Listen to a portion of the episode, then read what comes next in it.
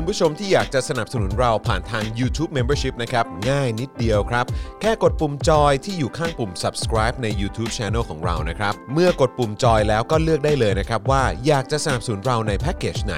หลังจากนั้นก็เลือกวิธีในการชำระเงิน และเข้าไปกรอกรายละเอียดให้ครบถ้วนนะครับ แล้วก็กดปุ่ม subscribe ครับแค่นี้คุณก็เป็น member ของ Spoke Dark TV แล้วครับสำหรับคุณผู้ชมที่อยากจะเป็น supporter ให้กับพวกเรานะครับ คลิกเข้าไปที่หน้าแฟนเพจของ Spoke Dark TV และรายการในเครือของเราครับ แล้วกดปุ่ม Become a supporter นะครับ หรือกดปุ่ม Support Now ใต้คลิปรายการของเราก็ได้นะครับ แล้วเข้าไปเลือกเลยนะครับว่าจะชำระเงินทางไหนครับ ไม่ว่าจะผ่านบัตรเครดิตเดบิตเครือข่ายโทรศัพท์มือถือหรือ Wallet ต่างๆ ก็ง่ายนิดเดียวนะครับพอคลิกเข้าไปแล้วนะครับก็อย่าลืมใส่ข้อมูลและรายละเอียดให้ครบถ้วนนะครับพอครบถ้วนวนแล้วก็กดปุ่ม subscribe ครับ แค่นี้คุณก็เป็น supporter ของ Spoke Dark TV แล้วครับ และเพื่อให้มั่นใจได้ว่าทุกท่านจะสามารถสนับสนุนเราได้อย่างต่อเนื่องในทุกๆเดือน โดยไม่หลุดจากการเป็นสมาชิก คุณผู้ชมสามารถเลือกสนับสนุนในช่องทางและแพ็กเกจที่ทุกท่านสะดวกที่สุดสำหรับการตัดบัญชีอัตโนมัติอย่างต่อเนื่องนะครับ เพื่อที่ Spoke Dark TV จะได้มีกำลังในการผลิตคอนเทนต์ดีๆ เพื่อคุณผู้ชมต่อไปครับ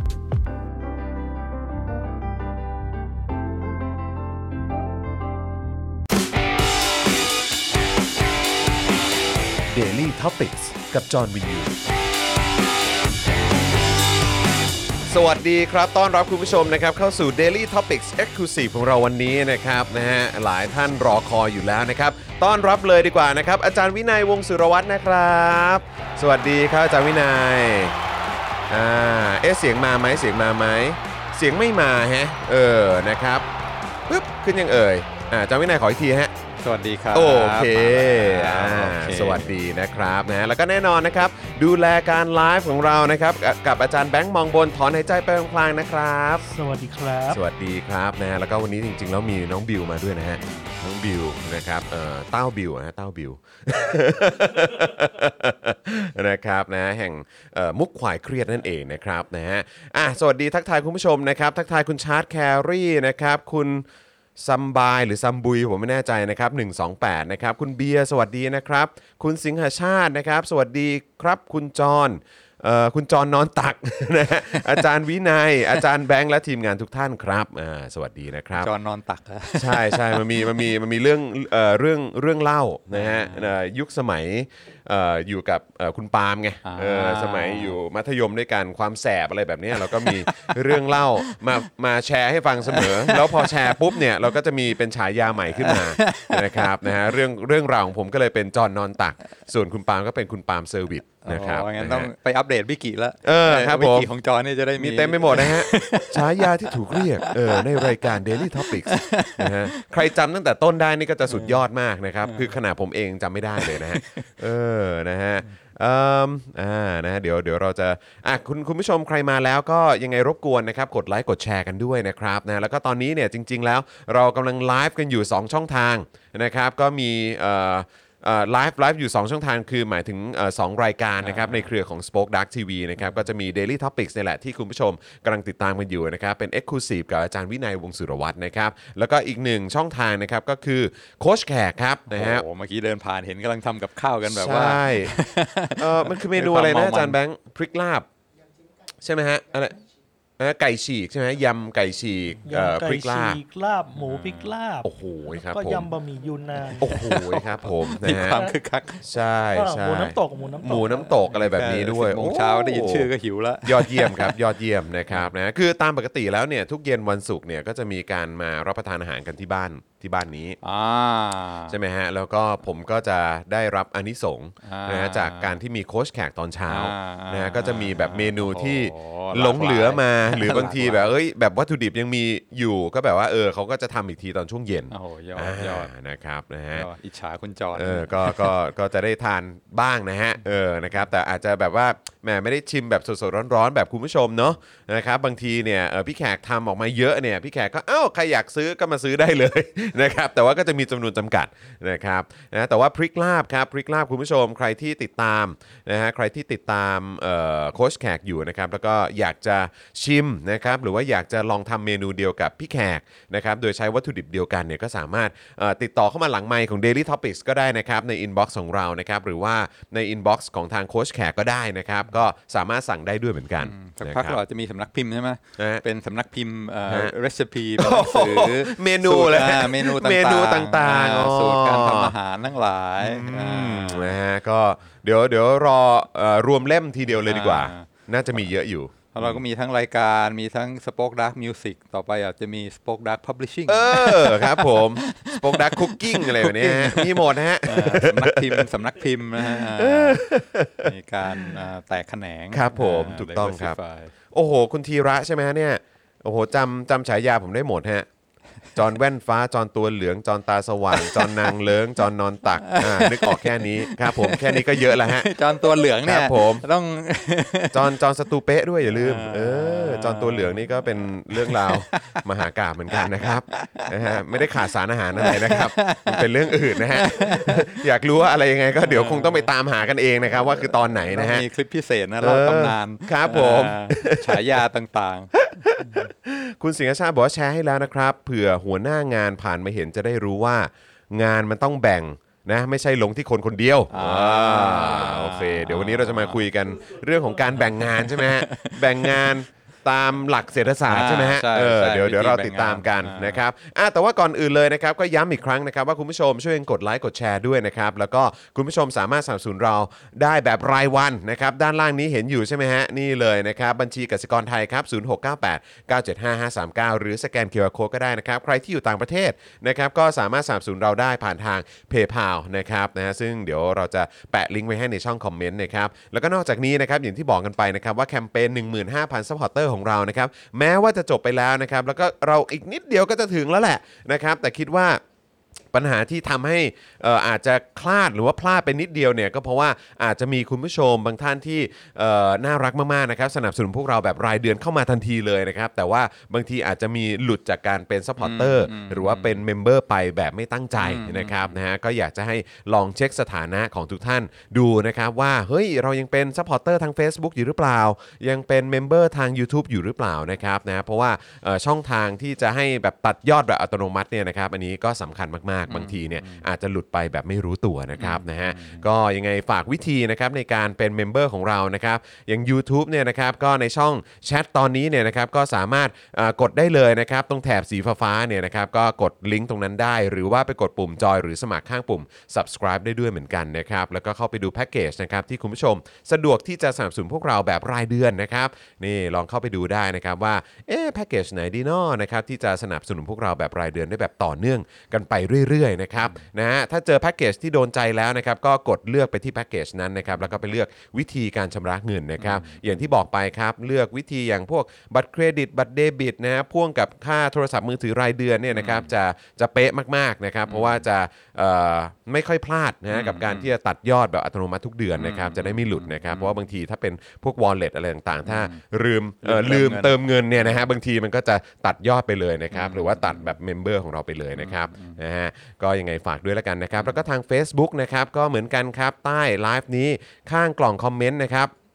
นะฮะสามารถไปกดได้เลยนะครับ ปุ่มสีเขียวๆครับที่มีรูปหัวใจอยู่นะครับนั่นคือปุ่ม Become a supporter นะครับกดเข้าไปเลยนะครับนะฮะแล้วก็หลังจากนั้นก็ไปเลือกวิธีการชำระเงิน เช่นเดียวกันเลยนะครับนะฮะก็มี credit card debit card นะครับ เครือข่ายโทรศัพท์มือถือแบบพ่วงกับค่ามือถือรายเดือนก็ได้ด้วยเหมือนกันนะครับ ShopeePay PayPal wallet ต่างๆ ก็ได้ด้วยนะครับ เอาที่สะดวกที่สุดนะครับไปกรอกรายละเอียดให้ครบถ้วนเรียบร้อย แล้วก็กดยืนยันแค่นี้ก็เป็น supporter แล้วนะครับนะฮะแล้วก็ใครที่ดูทาง Facebook นะครับก็สามารถส่งดาวเข้ามาได้นะครับนะฮะหรือว่าไปช้อปปิ้งกันที่ Spoke Dark Store ครับนะฮะอย่างที่บอกกันไปนะครับมีทั้งเสื้อเจาะข่าวตื้นนะครับเสื้อเผด็จการจงพินาศนะครับอะไรต่างๆ มีเพียบเลยวันนี้จริง ๆ อาจารย์วินัยก็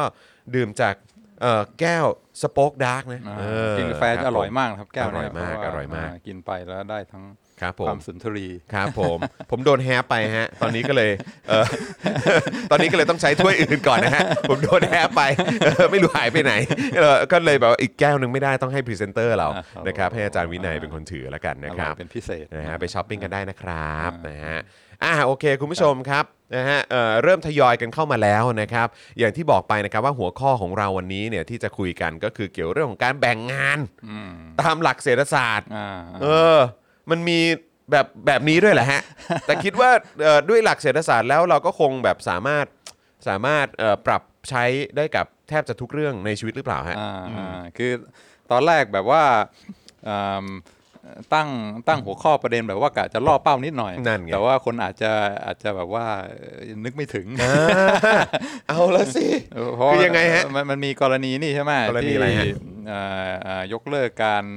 เอ่อแห่เอ่ออ๋อพระเกี้ยวเออใส่แบกแบกเสลี่ยงยงเออพครัระบเกี้ยวผมแล้วก็อ่ามีสิทธิ์เก่าอ่ามาบอกว่าเฮ้ยอันเนี้ยมันเป็นประเพณีที่ดีงาม แล้วก็แน่นอนมันก็ต้องมี บางคนก็มีหน้าที่อัญเชิญพระเกี้ยว บางคนก็แบกเสลี่ยงไป อันนี้ก็เป็นเรื่องของการแบ่งงานกันทำอ่าครับตามผหลัมกเศรษฐศาสตร์โอ้ที่โหเรียกว่า division of labor เอออ่าอันนี้อันนี้เขาเขาเขาอ้างอิงหลักเศรษฐศาสตร์เลยเหรอฮะใช่จริงปะเนี่ย ใช่ก็เลยเหรอบอกว่าเอ๊ะน่าจะเอาเรื่องนี้มาพูดหน่อยมันคืออะไรกันแน่อ๋ออ่าว่าโอมันเคก็ตามหลักที่ถูกต้องมันก็ต้องมีการแบ่งงานกันทำใช่ไหมครับผมอ่าแล้วก็ก็โค้ดมาเลย อันนี้เป็นอ่า มุมมองสำคัญของอดัมสมิธเลยนะครัที่บบอกว่าผมเป็นบิดาของอ่าเศรษฐศาสตร์ยุคใหม่ก็ครับบอกว่าผมเนี่ยการแบ่งงานกันทำ division of labor เป็นเป็นคอนเซปต์สำคัญมากทางวิชาเศรษฐศาสตร์อืมอ่าเพราะฉะนั้นเราสามารถเอามาอธิบายได้หรือเปล่าว่าอ๋อแน่นอนก็ต้องมีคนบางคนที่ ต้องแบกนั่นั่งเสเสลี่ลี่ยยงงแล้วคนบาบางงคคนนอยู่ข้างที่บนที่เออแบกเสลี่ยงครับอ่าอันนี้ผมมันคือเรียกว่า division of labor อ่าในการแบ่งงานกันทำหรือเปล่าโอ้โหมีการอ้างมีการอ้างหลักเศรษฐศาสตร์อ่าในการแบกเสลี่ยงอ่าและมีคนขึ้นไปนั่งบนเสลี่ยงด้วยอ่าโอ้ก็ต้องแบ่งงานกันทำใช่ไหมครับผม บางคนก็มีหน้าที่เหมือนอ่าอัญเชิญบางคนอืมก็มีหน้าที่แบกก็แบกไปอืมอ่าตามในอืมสังคมก็ต้องมีการแบ่งงานกันอย่างนี้โอ้โหอ่าแต่ อาจจะก็เลยแต่แต่ตอนเห็นทำไอ้ โปสเตอร์โฆษณาเนี่ยครัไม่บได้ผมมีรูปคนแบกเสลียงอยู่ก็เลยไอ้เราก็อดไม่ปรู้ไงเออไอ้เราก็ไม่รู้ เออครับ ผมอ่าวันหลังเวลาเอ่อบรีฟกันไปนี่ก็บอกได้เลยนะครับว่าอยากได้แบบไหนอ่าก็ดีเอก็ดีอไม่รอเป้ามากเกินไปไม่ล่อเป้า จริงๆล่อเป้าก็ดีนะครับเนี่ยเอ่อมีคุณผู้ฟังในในคลับเฮาส์ก็มากันเพียบเลยนะครับ คิดว่าประเด็นนี้ก็น่าสนใจดีเหมือนกันนะครับ สวัสดีคุณผู้ฟังในคลับเฮาส์ด้วยนะครับแหมคุณหน้าคุณตากันนะครับ คิดถึงทุกท่านนะครับนะฮะอะโอเคงั้นต้องมาดูกันแม้ว่าจะไม่ได้ล่อเป้า แต่ตอนนี้ก็ผมรู้สึกว่าคนน่าจะไปบอกกันแล้วล่ะครับเฮ้ยวันนี้อาจารย์วินัยจะคุยเรื่องแบกเสลียงแบกเสลียงเออว่ะถ้าตั้งหัวข้อว่าการแบกเสลียงนี่มันอาจจะแบบว่าโอ้มาแน่ครับนะฮะพอบอกว่าแบ่งงานกันทำเลยอะไรวะเอาวิชาการเลยมาพูดอีกวันนี้เดี๋ยวมากันทั้งสิทธิ์เก่าและสิทธิ์ปัจจุบันเลยครับ เออครับผมงั้นเราเราควรจะเริ่มตรงไหนดีครับ เราควรจะเริ่มตรงไหนดีครับ กับประเด็นที่เราจะคุยกันในวันนี้ครับ โอเค ก่อนอื่นก็เริ่มด้วยการอ่าแสดงความยินดีกับสป็อคดาร์กนะครับครับผมอ่ายินดีมากที่ครับอ่าที่ได้ไปต่อมีามีผู้สนับสนุนเรือนหมื่นนะครับวันนี้ครับผมแสดงว่าอ่างานงานที่ผลิตขึ้นมามีผู้ที่บอกว่าสนับสนุนจริงอ่าๆครับแล้วก็ไม่ใช่แค่สนับสนุนด้วยปาก แต่สนับสนุนด้วยการเอาอ่าทรัพยากร ซึ่งตอนนี้ก็ช่วงเศรษฐกิจไม่ดี แต่ว่ามีคนสนับสนุนเป็นหมื่นนี่ก็แสดงครับผมว่าเป็นเราเป็นเราเป็นสื่อเราเป็นอ่าอ่า เป็นเป็นเป็นช่องทางที่ที่มีคนเห็นเห็นคุณค่ามากครับก็แสดงผมความยินดีด้วยนะคครัรับบผมแล้วก็อ่าทุกครั้งก็แน่นอน เราก็พยายามที่จะอ่าเชิญชวนให้ผู้เข้ามาร่วมสนับสนุนมากขึ้น แต่ก็ทุกครั้งก็อยากจะขอบคุณนะครับผู้ที่สนับสนุนเรามาตั้งแต่เดิมอืมก็เรียกว่าอ่าอ่าอ่า สนับสนุนมาตั้งแต่แรกใช่ก็มีความใช่ ซาบซึ้งนะครับ แล้วก็ขอบคุณมากๆ ที่ยังคงสนับสนุนเรามาเรื่อยๆ ครับผมนะครัฮะบผม ถ้าเราอยากจะทำให้เกิดการเปลี่ยนแปลงในสังคมเนี่ยก็การสนับสนุนสื่อที่ที่เป็นกระบอกเสียง แล้วก็พูดอะไรออกมาที่มันอ่าอ่าช่วยช่วยผลักดันอ่าความความเปลี่ยนแปลงทั้งหลายเนี่ยก็ก็ก็ถือเป็นอ่าถ้าอยากจะทำให้เกิดการเปลี่ยนแปลงนะครับ อันนี้ก็การสนับสนุนเนี่ยก็เป็นเป็นช่องทางที่ที่น่าจะได้ผลมากที่สุดอืมครับ เพราะว่าดูคอนเทนต์ที่ Spoke Dark ทำออกมาแต่ละอย่างเนี่ยนะอ่าสำคัญมากนะคครัรับบผมที่จะต้องมีเสียงที่จะทำให้อ่าเกิดการเปลี่ยนแปลงเกิดขึ้นนะครับอืมครับผมขอบคุณอาจารย์วินัยด้วยนะครับก็อ่าต้องขอบคุณนะครับsupporter ทุกท่าน ใช่ครับ ขอบคุณทุกท่านจริง ๆ เลยนะครับอ่าอ่าอย่างที่สองก็อ่าที่จะพูดเรื่องเรื่องการแบ่งงานกันทำนี่ก็เกิดอ่าแรงจูงใจ motivation นะครับมาจากอ่ากรณีของ ของฟุตบอลประเพณีใช่ไหมครับ แล้วก็อ่าก่อนอื่นก็ต้องแสดงความชื่นชมนะครับอ่าของอ่าอย่างมหาวิทยาลัยเนี่ยก็ต้องเป็นผู้ผลักดันทำให้เกิดการเปลี่ยนแปลงต้องเขย่า ให้คนเกิดการถกเถียง ให้หันกลับมามองอะไรต่างๆ ที่เราทำในสังคมเนี่ยว่ามันควรจะมีความก้าวหน้าปรับเปลี่ยนแก้ไขยังไงหรือเปล่า เพราะฉะนั้นเอ่อชื่นชมมากนะครับเอ่ออันนี้ก็หมายถึงว่าทางอบจใช่ไหมครับใช่เออใช่นะครับใช่ที่มีนะครับการเอ่อมีการ เอ่อเขาเรียกว่าอะไรลงลงมติกันอ่าใช่ไหมฮะอ่า29ต่อ0อ่าว่าเออให้ครับยกเลิกการครับ การแบกเสลียงการอัญเชิญคบพระเกี้ยวบอกเนี่ย ไม่เอาแล้ว เพราะว่าไม่ใช่ค่านิยมที่เราเอ่อต้องการที่จะเอ่อสนับสนุนแล้วก็สืบสารต่อไปครับนะครับ ก็ชื่นชมมาก เพราะว่าสังคมไม่เกิดการเปลี่ยนแปลงฮะถ้าเกิดว่ามหาวิทยาลัยก็ทุกคนก็ทำตาม ธรรมเนียมประเพณี แล้วก็เชื่อฟังแล้วก็เอ่อสนับสนุนอะไรก็ที่ทำมาตั้งแต่เดิมโดยไม่มีการตั้งคำถาม ทุกอย่างเรียบร้อยอะไรเงี้ยมันมันมันมันก็ไม่ใช่มหาวิทยาลัยอืมอ่าอืมมหาวิทยาลัยมันต้องทำให้เกิดการเปลี่ยนแปลงอยู่เสมอออ่ามันต้องมีการที่ว่าเออเอาประเด็นขึ้นมาแล้วก็มาถกกันอืมแล้วก็ของอานิสิตจุฬานี่ก็ยอดมากนะครับ แต่ละประเด็นที่จุดขึ้นมาเนี่ยโอ้โหเกิด กระแสเกิดการถกเถียงกันนะครับอ่าไม่ใช่ว่าอยู่แต่ในมหาวิทยาลัย แต่ว่ากว้างขวางสิทธิ์เก่าสื่ออะไรทั้งหลายก็มาถกเถียงกันก็โอ้ดีมากนะครับเอามาตีแผ่ทำให้ทำให้มันเกิดความก้าวหน้าเกิดความเปลี่ยนแปลงนะครับอ่าสังคมจะก้าวหน้าได้เนี่ยมันต้องมีการการเขย่าอย่างอืนี้มอืมเพราะฉะนั้นอ่าชื่นชมมากครับผชื่มนชมมากนะครับแล้วก็ไม่ว่าอ่าในระยะสั้นผลจะอ่า เป็นยังไงแต่ว่าคิดว่ายังไงก็ก็ชนะแล้วอืมอ่าทำให้เกิดเป็นกระแสเกิดเป็นการโต้เถียงกันในสังคมเนี่ยก็ถือว่าว่าชนะแล้วอืมนะฮะอืมเห็นด้วยเลยครับ เพราะว่าอย่างตอนที่ในอเมริกา civil rights movement เนี่ยเขาบอกว่าที่คนพยายามจะออกมาเรียกเรียกร้องสิทธิความเท่าเทียมเนี่ยอ่ามีมีโค้ดหนึ่งที่อ่ามีชื่อเสียงมากก็บอกว่าอ่า the revolution will not be televised อืม ก็คือการปฏิวัติครั้งยิ่งใหญ่เนี่ยมันมันไม่ได้ถูกถ่ายทอดไม่สดถูกถ่ายทอดทางทีวีเออเออเอออ่ามันมันมันมันไม่ถูกถ่ายทอดหรอก เพราะว่าการปฏิวัติที่ยิ่งใหญ่ที่สุดเนี่ยมันมันเกิดขึ้นในนี้ในในสมองและความคิดของในเราความคิดของคนนะครับ แล้วก็ตื่นขึ้นมาวันหนึ่งเนี่ยอ่าความคิดทัศนคติมุมมองโลกของคนส่วนใหญ่ในสังคมไม่ได้เปลี่ยนไปแล้วนะมันไม่ได้ มีการถ่ายทอดโอ้โหมีการอ่าปฏิวัติครั้งใหญ่เปลี่ยนแปลง แต่ว่าตื่นขึ้นมาวันหนึ่งเนี่ย revolution มันเกิดขึ้นแล้ว เพราะว่ามุมมองทัศนคติอ่าความคิดของคนมันมันเปลี่ยนมันพลิกไปหมดแล้วครับเพราะฉะนั้นอ่าก็เชื่อว่าเนี่ยแหละอ่านี่คือผลงาน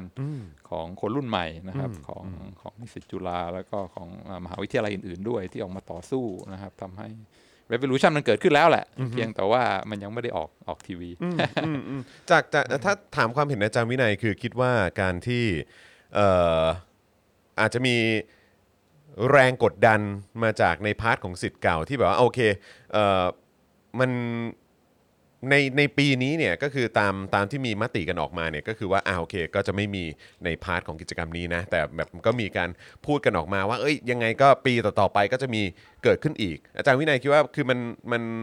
เมื่อสักครู่นี้ที่อาจารย์วินัยบอกมาเนี่ยก็คือบอกว่าเฮ้ยจริง ๆ ก็ชนะแล้วนะ เพราะว่าเราได้ก่อให้เกิดการถกเถียง แล้วก็มันก็กลายเป็นกระแสที่ถูกหยิบยกขึ้นมาพูดกันแบบทั่วทั้งสังคมเลยอย่างเงี้ยอ่าพูดกันได้แล้วก็เอาเหตุผลมาวางกันของคุณกับของเราแล้วก็มาดูกันว่าของใคร มีน้ำหนักน่าเชื่อถือกว่ากันอืมแล้วคิดว่าการที่เอ่อยังมีเรื่องของการใช้อำนาจกันอยู่แหละนะในการใช้อำนาจในฐานะของความเป็นสิทธิ์เก่า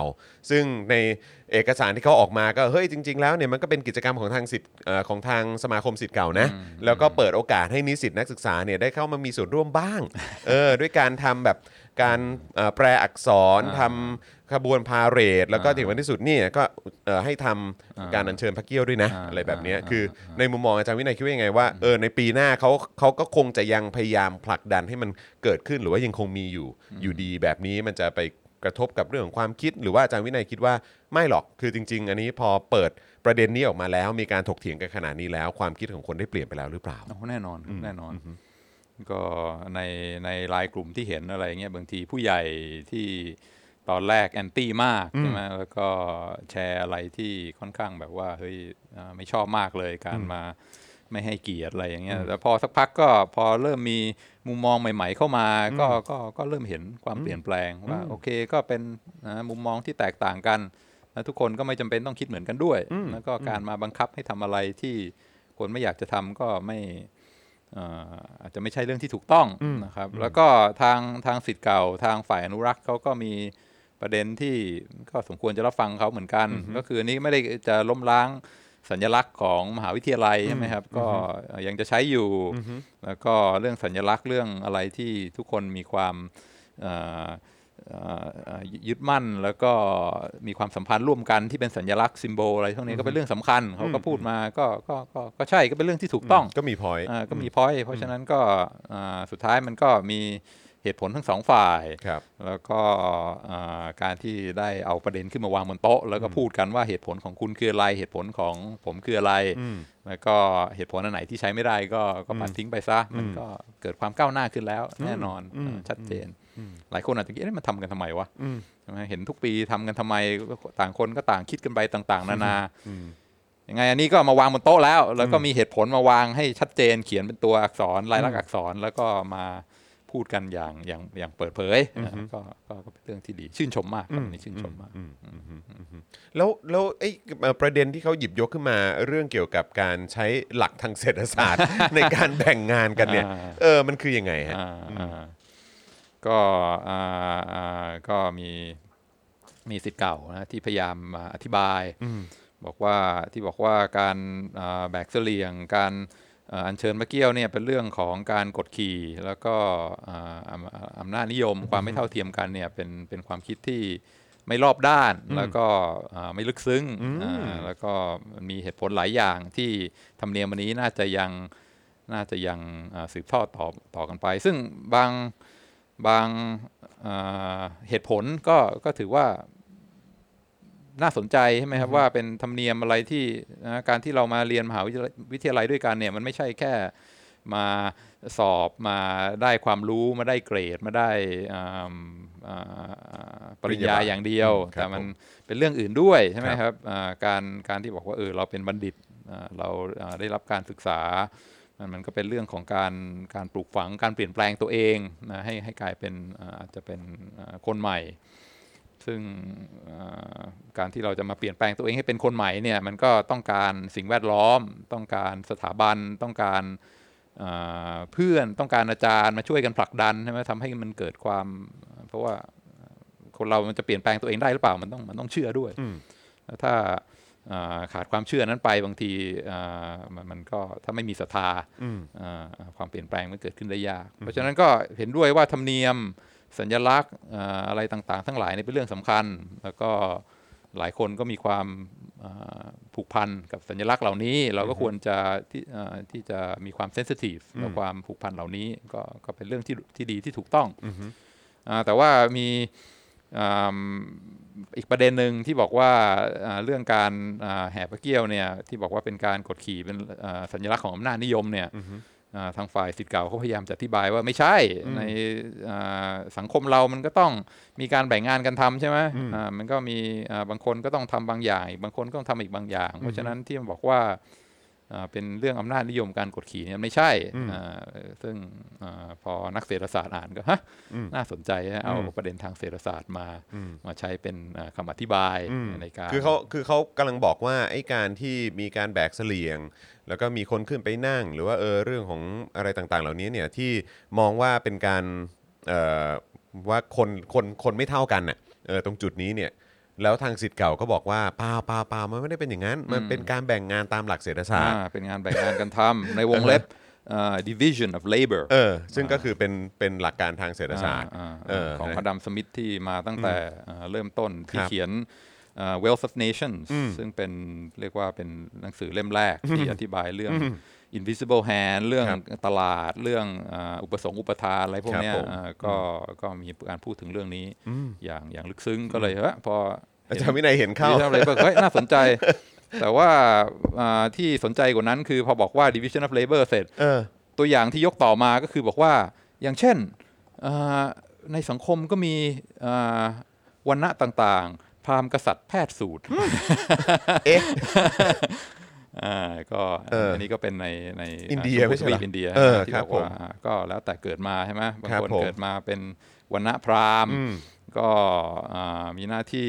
อ่าก็เป็นอ่าเป็นเป็นคล้ายๆเป็นสกอล่าอืมศึกษาอ่าทางด้านอ่าอ่า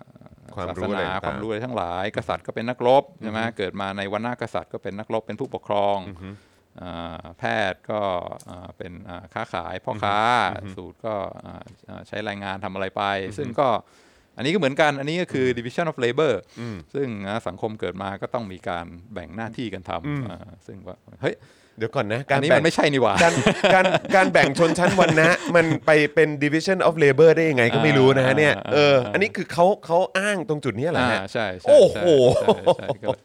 เลยเฮ้ยงงไหม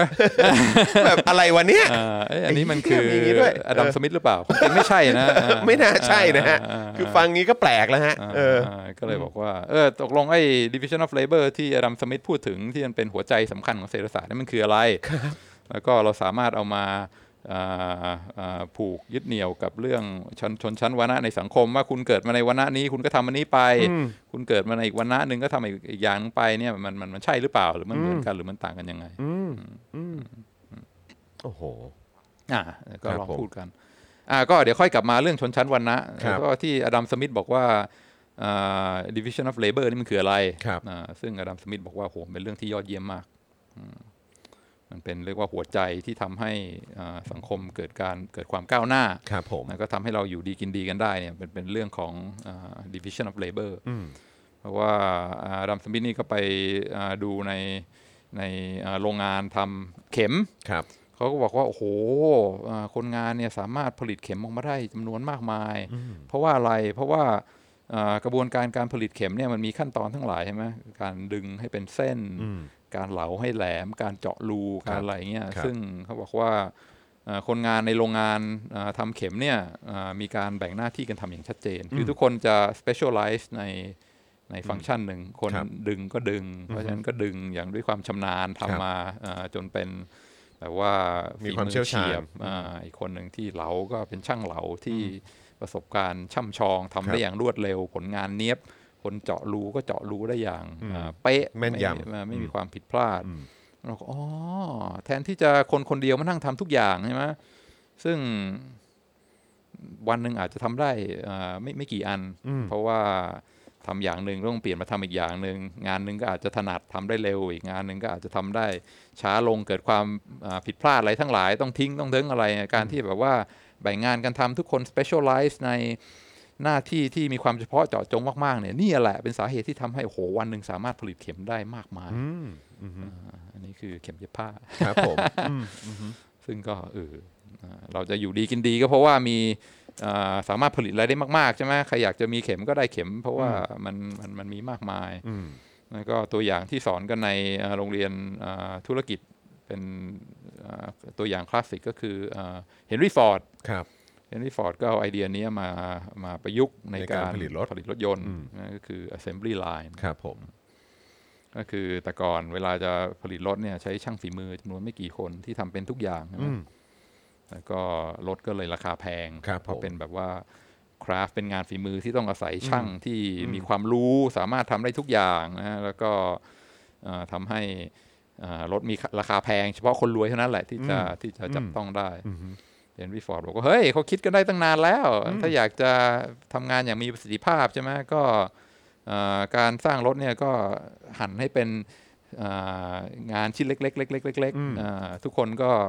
โฟกัสในการทำอย่างหนึ่งใช่ไหมคนหนึ่งก็เอาวางโครงสร้าง อีกคนหนึ่งก็เอาล้อไปใส่อืมอีกคนหนึ่งก็ขันน็อตอืมอ่าอีกคนหนึ่งก็เอ่อ พ่นสีอาพออามีคนงานงานเล็ก ๆ แต่ละชิ้นเนี่ยทุกคนทำอย่างอ่าฝึกฝนมาเป็นอย่างดีคราวนี้ก็สามารถผลิตรถออกมาได้อย่างมากมาย โมเดลทีนะอืมอืมก็โอ้โหเป็นการเรียกว่าปฏิวัติอุตสาหกรรมอ่ายานยนต์ในครับประเทศสหรัฐอเมริกาเป็นครั้งแรกที่ชนชั้นกลางสามารถที่จะซื้อรถมาขับได้ เป็นเจ้าของรถได้เป็นเจ้าของรถได้อืมอืมเพราะฉะนั้นเอ่อทั้งหลายทั้งปวงเนี่ยที่เรามีคุณภาพชีวิตที่ดีขึ้น ที่เราสามารถมีรถขับ มีเสื้อผ้ามีอะไรใส่ทั้งหลายเนี่ย เพราะว่าอ่า division of labor ล้วนอื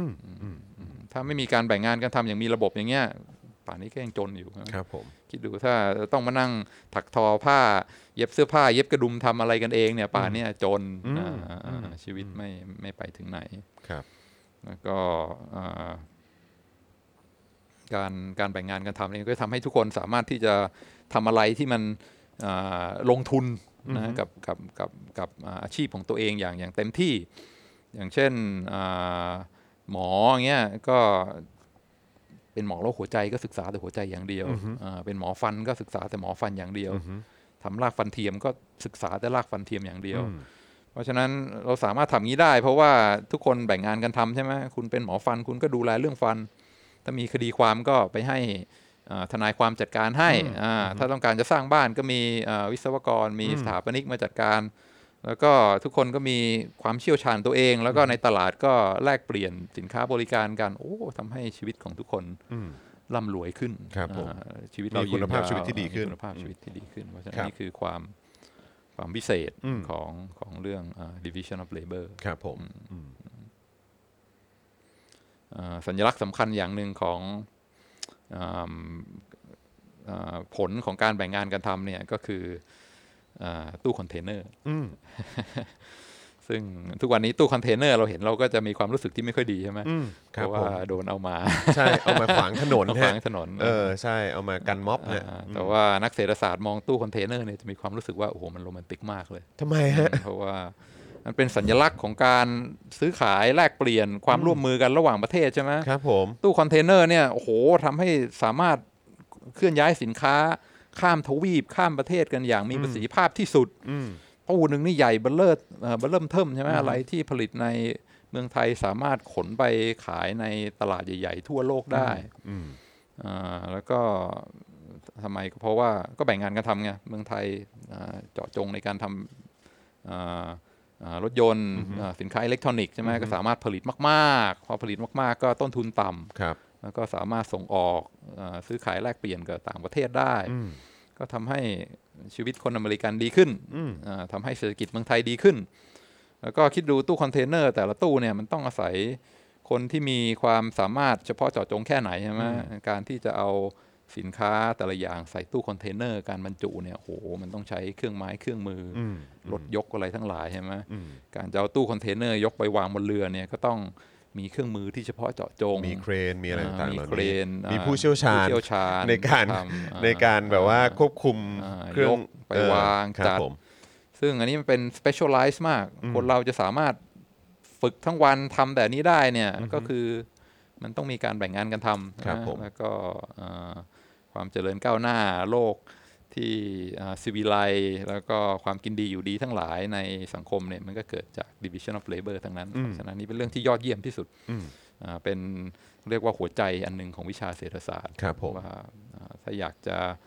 กินดีอยู่ดีอยากจะมีความเจริญก้าวหน้าเนี่ยก็ต้องแบ่งงานกันทำถูกต้อง division of labor เป็นเรื่องที่ดีมาก แล้วก็เรื่องแบ่งงานกันทำจะเกิดขึ้นได้ก็ต่อเมื่อมีตลาดอืมใช่ไหมมีการค้าขาย มีการแลกเปลี่ยนกันได้ใช่ไหมอ่าในสังคมอ่าผมอ่า specialize เรื่องนี้ก็แลกเปลี่ยนกับคุณที่ specialize เรื่องอื่น ยิ่งตลาดใหญ่เท่าไหร่ใช่ไหมถ้าแค่ในกรุงเทพมันก็อาจจะไม่พอแต่ถ้าทั้งประเทศไทยทั้งภูมิภาคทั้งโลกเนี่ยมันก็สามารถที่จะ ยิ่ง specialize ลงไปให้ให้ให้เจาะจงให้ลึกซึ้งได้มากยิ่งขึ้นเท่านั้น ก็โดยรวมทุกคนก็ดีขึ้น รวยขึ้นอืมอ่าชีวิตซีวิไลมากยิ่งขึ้น ครับผม ดีมาก division of labor นี่เป็นเรื่องที่ที่ที่สุดยอดอืมฮึก็เลย ย้อนกลับมา แล้วมันแล้วมันใช่อ่าอย่างเดียวกันกับเรื่องชนชั้นวรรณะไหมนั่นน่ะสิ นั่นน่ะสิ ที่บอกว่าอะก็ถูกต้องใช่ไหมสังคมจะก้าวหน้าได้ก็ต้องแบ่งงานกันทำอ่าเพราะฉะนั้นก็ก็ต้องมีคนแบกเสลี่ยงอ่าต้องมีคนแบกเสลี่ยงงั้นคุณก็อ่าอยู่ในฐานะนี้ก็ก็ก็ทำงานนี้ไปครับอืมก็เลยอ่าจอนจอนจอนว่าไงมันมันมันมันคล้ายกันไหมเรื่องชนชั้นวรรณะกับเรื่องแบ่งงานกันทำคิดว่าไม่น่าจะคล้ายกันเลยนะครับอ่าจุดความแตกต่างสำคัญนี่มันคืออะไร ก็เพราะว่าคืออย่างชนชั้นวรรณะเนี่ยคือแบบอยู่ดีๆก็เกิดมาเออพอเกิดมาปุ๊บก็โดนจัดเข้าแคตตากรีแล้วว่าเออ คุณเป็นไพร่เออคุณเป็นชนชั้นแรงงาน คุณเป็นแค่นั่นแหละฮะเป็นไพร่หรือว่าอะโอเคอ่าคนนี้ก็เป็นเอ่อชนชั้นกษัตริย์ คนนี้ชนชั้นพราหมณ์ชนชั้นแพทย์ชนชั้นสูตรอะไรอันนี้ก็ว่าไปใช่ไหมฮะก็คือแบบ เอ้ยมันมันมันคือเป็นการเกิดมาแต่ว่ามันไม่ได้พูดถึงความเชี่ยวชาญที่จริง ๆ แล้วเออแต่ละคนเขามีนี่เอออันนี้เป็นการจับไปให้เขาทำโดยที่มันไม่ได้เป็นการ เป็นเรื่องของความสามารถของเขาใช่ไหมครับ แล้วก็มันมันมันมันน่าจะเป็นคนละอย่างกันนะกับกับสิ่งที่เกิดมาพร้อมกับแบบว่าเลเบลหรือว่าป้ายแปะว่าเออเธออยู่ในชนชั้นวรรณะไหน เธอเป็นเอ่ออะไรอะไรเงี้ยเธอเป็นแบบว่าเป็นเป็นเป็นแพทย์เป็นสูตร เป็นจันทานหรือเปล่า หรือว่าเออแบบในบางสังคมก็เออเป็นไพร่เป็นทาสเป็นอะไรอย่างนี้หรือเปล่ามันก็คงไม่ใช่ใช่ไหมฮะใช่เพราะว่า มันมีความแบบริจิตใช่ไหมมันไม่สามารถที่มันทางเลือกมันน้อยครับคือเกิดมาอยู่อยู่ไหนก็อยู่ที่นั่น ใช่ แล้วก็จันทานก็คือพวกที่ออกนอกออกนอกระบบ อืม คือถ้าอ่าคนละวันนะมาอ่าอ่าอ่าแต่งงานมีลูกกันเนี่ยลูกก็ออกมาก็เป็นไม่จันทาน ไม่รู้ว่าอยู่ตรงไหน ก็เลยโดนเขี่ยวไปนอกระบบ แล้วก็บาง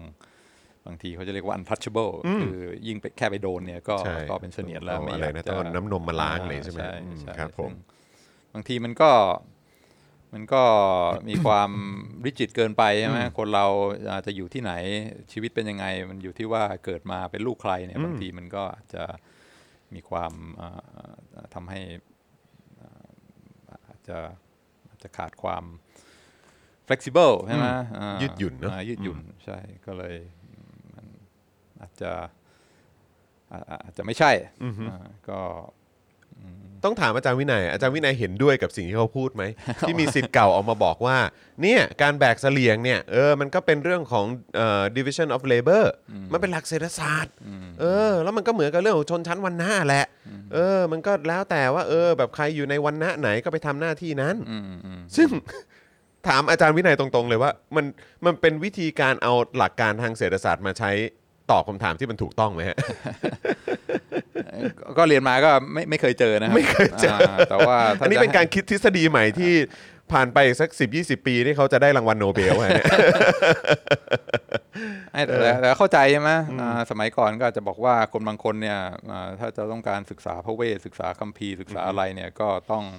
ต้องเริ่มเรียนตั้งแต่เด็ก เพราะว่าความจำความอะไรตั้งแต่เด็ก เพราะฉะนั้นอ้าวจะให้เด็กคนไหนเรียนทางด้านอ่า การเป็นนักรบจะให้เด็กคนไหนเรียนทางด้านอ่าอ่าอ่าคัมภีร์พระเวททางด้านศาสนาอะไรพวกเนี้ยก็อ่ามีการจัดกันอย่างกันอย่างอ่าชัดเจนแล้วก็แต่คนถามว่าเลือกได้ไหมก็อ่าก็เลือกไม่ได้ย่างนะใช่ไหมเออครับผมอ่าก็อ่าพ่อแม่เป็นพราหมณ์นะลูกเกิดมาพอสักอ่า ห้าขวบเจ็ดขวบก็เริ่มอ้าวท่องเริ่มพระเวทอืมอ่าครับเริ่มผมลงทุน เริ่มศึกษาในในในเรื่องที่ตัวเองอยากจะ specialize แล้วก็พอโตขึ้นมาก็สามารถทำหน้าที่อ่าตามที่อ่าสังคมต้องการอ่าคุณเป็นเป็นพราหมณ์ก็เป็นพราหมณ์ไป คุณเป็นกษัตริย์ก็ทำหน้าที่กษัตริย์ไปซึ่งก็ถ้าถ้ามองในมองมองในมุมนี้มันก็มันมันมันก็อาจจะก็ก็ก็ใช่ก็ specialize แบ่งงานกันทำแต่มันก็ไม่ใช่เหมือนไอเดียของของ อดัมสมิธของอดัมสมิธแล้วแล้วถ้าถ้าจะไม่ไม่มีการแบ่งชนชั้นวรรณะกันแต่ต้นเนี่ยอ่ามันต้องทำยังไงอ่าก็ยกตัวอย่างเฮนรี่ฟอร์ดใช่ไหมที่บอกว่าอ่าต้องการให้มีการแบ่งหน้าที่กันอย่างเจาะจง แล้วการจะหาคนมาทำเนี่ยมาวันหนึ่งวันหนึ่งก็ขันน็อตตัวเนี้ยอ่ามีความเชี่ยวชาญในการการขันน็อตตัวเนี้ยทำได้อย่างรวดเร็วแม่นยำแล้วก็มีประสิทธิภาพที่สุดเนี่ย จะหาใครมาทำขันน็อตอันนี้ได้ ซึ่งจุดอ่อนอย่างหนึ่งของการแบ่งงานกันทำก็คือบางทีงานมันก็ repetitive ใช่ไหมแล้วก็ทำซ้ำน่าเบื่อกันยู่เรื่อยอ่าแล้วก็ไม่ใช่อะไรที่มันจะลงใจเท่าไหร่อ่าแล้วก็ถามว่าอ้าวแล้วถ้าถ้าอย่างนั้นนะเฮนรี่ฟอร์ดจะหาคนที่มาทำหน้าที่ที่เฉพาะเจาะจงนี้อย่างไรอืมงานมันก็ไม่ค่อย ไม่ค่อยน่าสุนทรีเท่าไหร่ ถ้าคนให้จะเลือกว่าอยากจะทำงานประเภทไหนก็ ทุกคนก็อยากทำงานที่มันสนุกท้าทายอ่ามีการได้คิดได้การแก้ปัญหา มีความแปลกใหม่อยู่เรื่อยใช่ไหมการต้องมานั่งทำงานอยู่ในอ่าโรงงานทั้งวันเนี่ยมันมันไม่ศิวิไลซ์เท่าไหร่นั้นเฮนรี่ฟอร์ดทำไงอ่าอันหนึ่งที่อ่าอีกอันหนึ่งที่สอนในบทเรียนธุรกิจของเฮนรี่ฟอร์ดก็คือว่าการอ่าแบ่งงานกันทำ assembly line ในโรงงานรถยนต์เฮนรี่ฟอร์ดเนี่ยไม่ใช่ว่าแค่แบ่งงานกันทำอย่างเดียว แต่มีอีกนโยบายหนึ่งที่เฮนรี่ฟอร์ดบอกว่าเป็นการลงทุนที่ดีที่สุดอ่า เท่าที่เคยทำมาในชีวิต นั่นก็คืออาที่เรียกว่า efficiency wage ๆคืออะไรฮะ wage นี่คือค่าแรงใช่ไหมครับผมอ่า efficiency นี่คือการความมีประสิทธิภาพอ่าค่าแรงที่มีประสิทธิภาพคืออะไรอ่าางคนก็อาจจะคิดว่าอ๋อก็คือกดค่าแรงให้ต่ำๆเราจะได้มีกำไรเยอะครับผมแม่ๆแต่อันนี้คตบรผมงกันข้ามนะครับตรงกันข้ามใช่ไหมฮะอ่าเออ efficiency wage ของ Henry Ford นี่คือว่าอ่าช่วงนั้นน่ะ เป็นต้นศตวรรษที่ 20 19 ต้นๆอะไรเงี้ยอ่าค่าแรงอ่าในตลาดอ่าที่คนงานได้กันก็ประมาณวันละสองเหรียญสองเหรียญกว่าๆครับเฮนรี่ฟอร์ดบอกว่าอ่าถ้ามาทำงานที่โรงงานของฟอร์ดนะ เอาไปเลยห้าเหรียญโอ้อ่าวันละวันละห้าเหรียญวันละห้าเหรียญอืมซึ่งทุกคนช็อกมากฮะในตลาดเนี่ยสามารถจ้างคนมาทำงานได้ทั้งวันนะสองเหรียญสองเหรียญนี่อยู่ๆบอกว่าห้าเหรียญเฉยเลยอืมเฮ้ยทำได้ไงวะ อืมเฮนรี่ฟอร์ดบอกนี่เป็นการเป็นนโยบายที่ฉลาดที่สุดเท่าที่ผมเคยคิดมาอืมอ่าเพราะอะไร เพราะว่าการต้องการให้อ่าเอาคนเข้ามาแล้วก็ต้องมาทำงานที่มันซ้ำซากจำเจ ไม่ค่อยอะไรเท่าไหร่เนี่ย บางทีคนมันไม่ค่อยมีความ ไม่ค่อยมีความกระตือรือร้นในการไม่มีทำงานแรงจูงใจเท่าไหร่ไม่มีฮะแรงจูงใจอืมบอกว่างานนี้ทำได้สองเหรียญไม่ทำงานอย่างงานอย่างอื่นก็สองเหรียญอืมมันก็ ทำงานนี่เบื่อแล้วก็โดดงานมั่ง หรือว่าไม่ตั้งอกตั้งใจทำหรือว่าทำไปอย่างนั้นอ่าน่ะทำไปอย่างนั้นอะอยู่ๆก็อะเลิกละเบื่อไปทำงานอย่างอื่นดีกว่าอืมอืมซึ่งโรงงานมันอยู่ไม่ได้ใช่ไหมเราต้องการให้คนฝึกให้คนมีความเฉพาะเจาะจง แล้วก็เชี่ทำยวงานชาญขยันขันแข็ง แล้วก็ยิ่งมีคนจำนวนมากเนี่ยอืมโอ้โหจะมานั่ง มอนิเตอร์ทุกคนมานั่งดูว่าเฮ้ยมันตั้งใจทำงานหรือเปล่ามันเป็นไปไม่ได้อืมคนมันเยอะแล้วก็เอ่อมันไม่สามารถที่จะสร้างแหล่งกระตุ้นให้คนตั้งใจทำงานได้ เพราะฉะนั้นเฮนรี่ฟอร์ดบอกเอาไปเลยห้าเหรียญอืมการให้ห้าเหรียญเนี่ยมันมันมันมันมันเปลี่ยนชีวิตยังไงอืมมันเปลี่ยนชีวิตก็คือว่าเฮ้ยงานนี้ไม่เหมือนงานอื่นนะเว้ยอืมอืม คือคนอื่นเอ่อเขาออกไปเนี่ยไปดูตามโรงงานอื่นๆเนี่ยเขาได้คนละสองเหรียญอืมแต่ได้มาทำงานที่โรงงานฟอร์ดเนี่ยห้าเหรียญต่อวันอืมเพราะฉะนั้น อย่างนั้นมันอาจจะเป็นเรื่องจิตใจใช่ไหมคือบอกว่าโอ้โหนายจ้างเขาเห็นคุณค่าของเรา เพราะฉะนั้นเราก็ไม่ควรที่จะเอ่อทำงานช่วยๆเกินไป แต่บางทีคนเรามันก็ไม่ได้สำนึกในบุญคุณเท่าไหร่แต่มันคิดถึงตัวเองก่อนใช่ไหมบอกว่าเอ่อมันก็เป็นไปได้นะ ถ้าเราอู้หรือว่าทำงานช่วยๆหรือว่าขาดงานบ่อยมาสายอะไรเงี้ยอืมเอ่อ วันดีคืนดีเกิดนายจ้างเขาบอกว่าไม่เอาแล้วเลิกจ้างอืมอืมออปชันของเราคืออะไรอืมก็คือต้องออกไปทำงานในโรงงานอื่นๆ จากได้วันละห้าเหรียญเหลือแค่วันละสองเหรียญครับผมก็เลยบอกว่าเฮ้ยไม่เอาดีกว่าอืมเออตั้งอกตั้งใจ เพื่อที่ให้รักษางานนี้เอาไว้ฝกงานนี้ไว้ ซึ่งทำงานมันก็เบื่อไหมมันก็เบื่อมันก็งานอย่างเดียวใช่ไหมแต่ทุกวันเวลาเดินเข้ามาทำงานตอนเช้าเนี่ยเห็นอะไรครับอืมคิวอืม คนมาสมัครงานหน้าโรงงานฟอร์ดต่อกันยาวเฟื้อยเลยนะอืมเพราะอะไรเพราะขำออกไปใช่ไหมว่าโอ้โหฟอร์ดให้วันละห้าเหรียญนั่นเนี่ยเพราะฉะนั้นทุกวันที่เดินมาทำงานเนี่ยเห็นคิวคนมารออเฮ้ยเมื่อไหร่จะจ้างเพิ่มสักทีว่าเอออยากได้งานอะไรเงี้ยก็เห็นว่าเฮ้ยงานที่เราทำอยู่เนี่ย แม้ว่ามีจะแต่รู้คนสึกอยากว่าได้นะเออมีแต่คนอยากได้นะ เพราะฉะนั้นก็เลยอ่า efficiency ก็เลยเกิดขึ้นใช่ไหม คือแทนที่จะต้องมานั่งมอนิเตอร์ว่าเฮ้ยคนนี้มันตั้งใจทำงานหรือเปล่า มันอู้หรือเปล่าอ่ามันเบี้ยวหรือเปล่า หรือว่าขาดงานไปเดือนละกี่ครั้งแล้วอะไรเงี้ยอ่าปัญหาพวกนี้ก็แทบจะไม่ต้องเป็นห่วงอืมเพราะว่าทุกคนก็บอกว่าเฮ้ย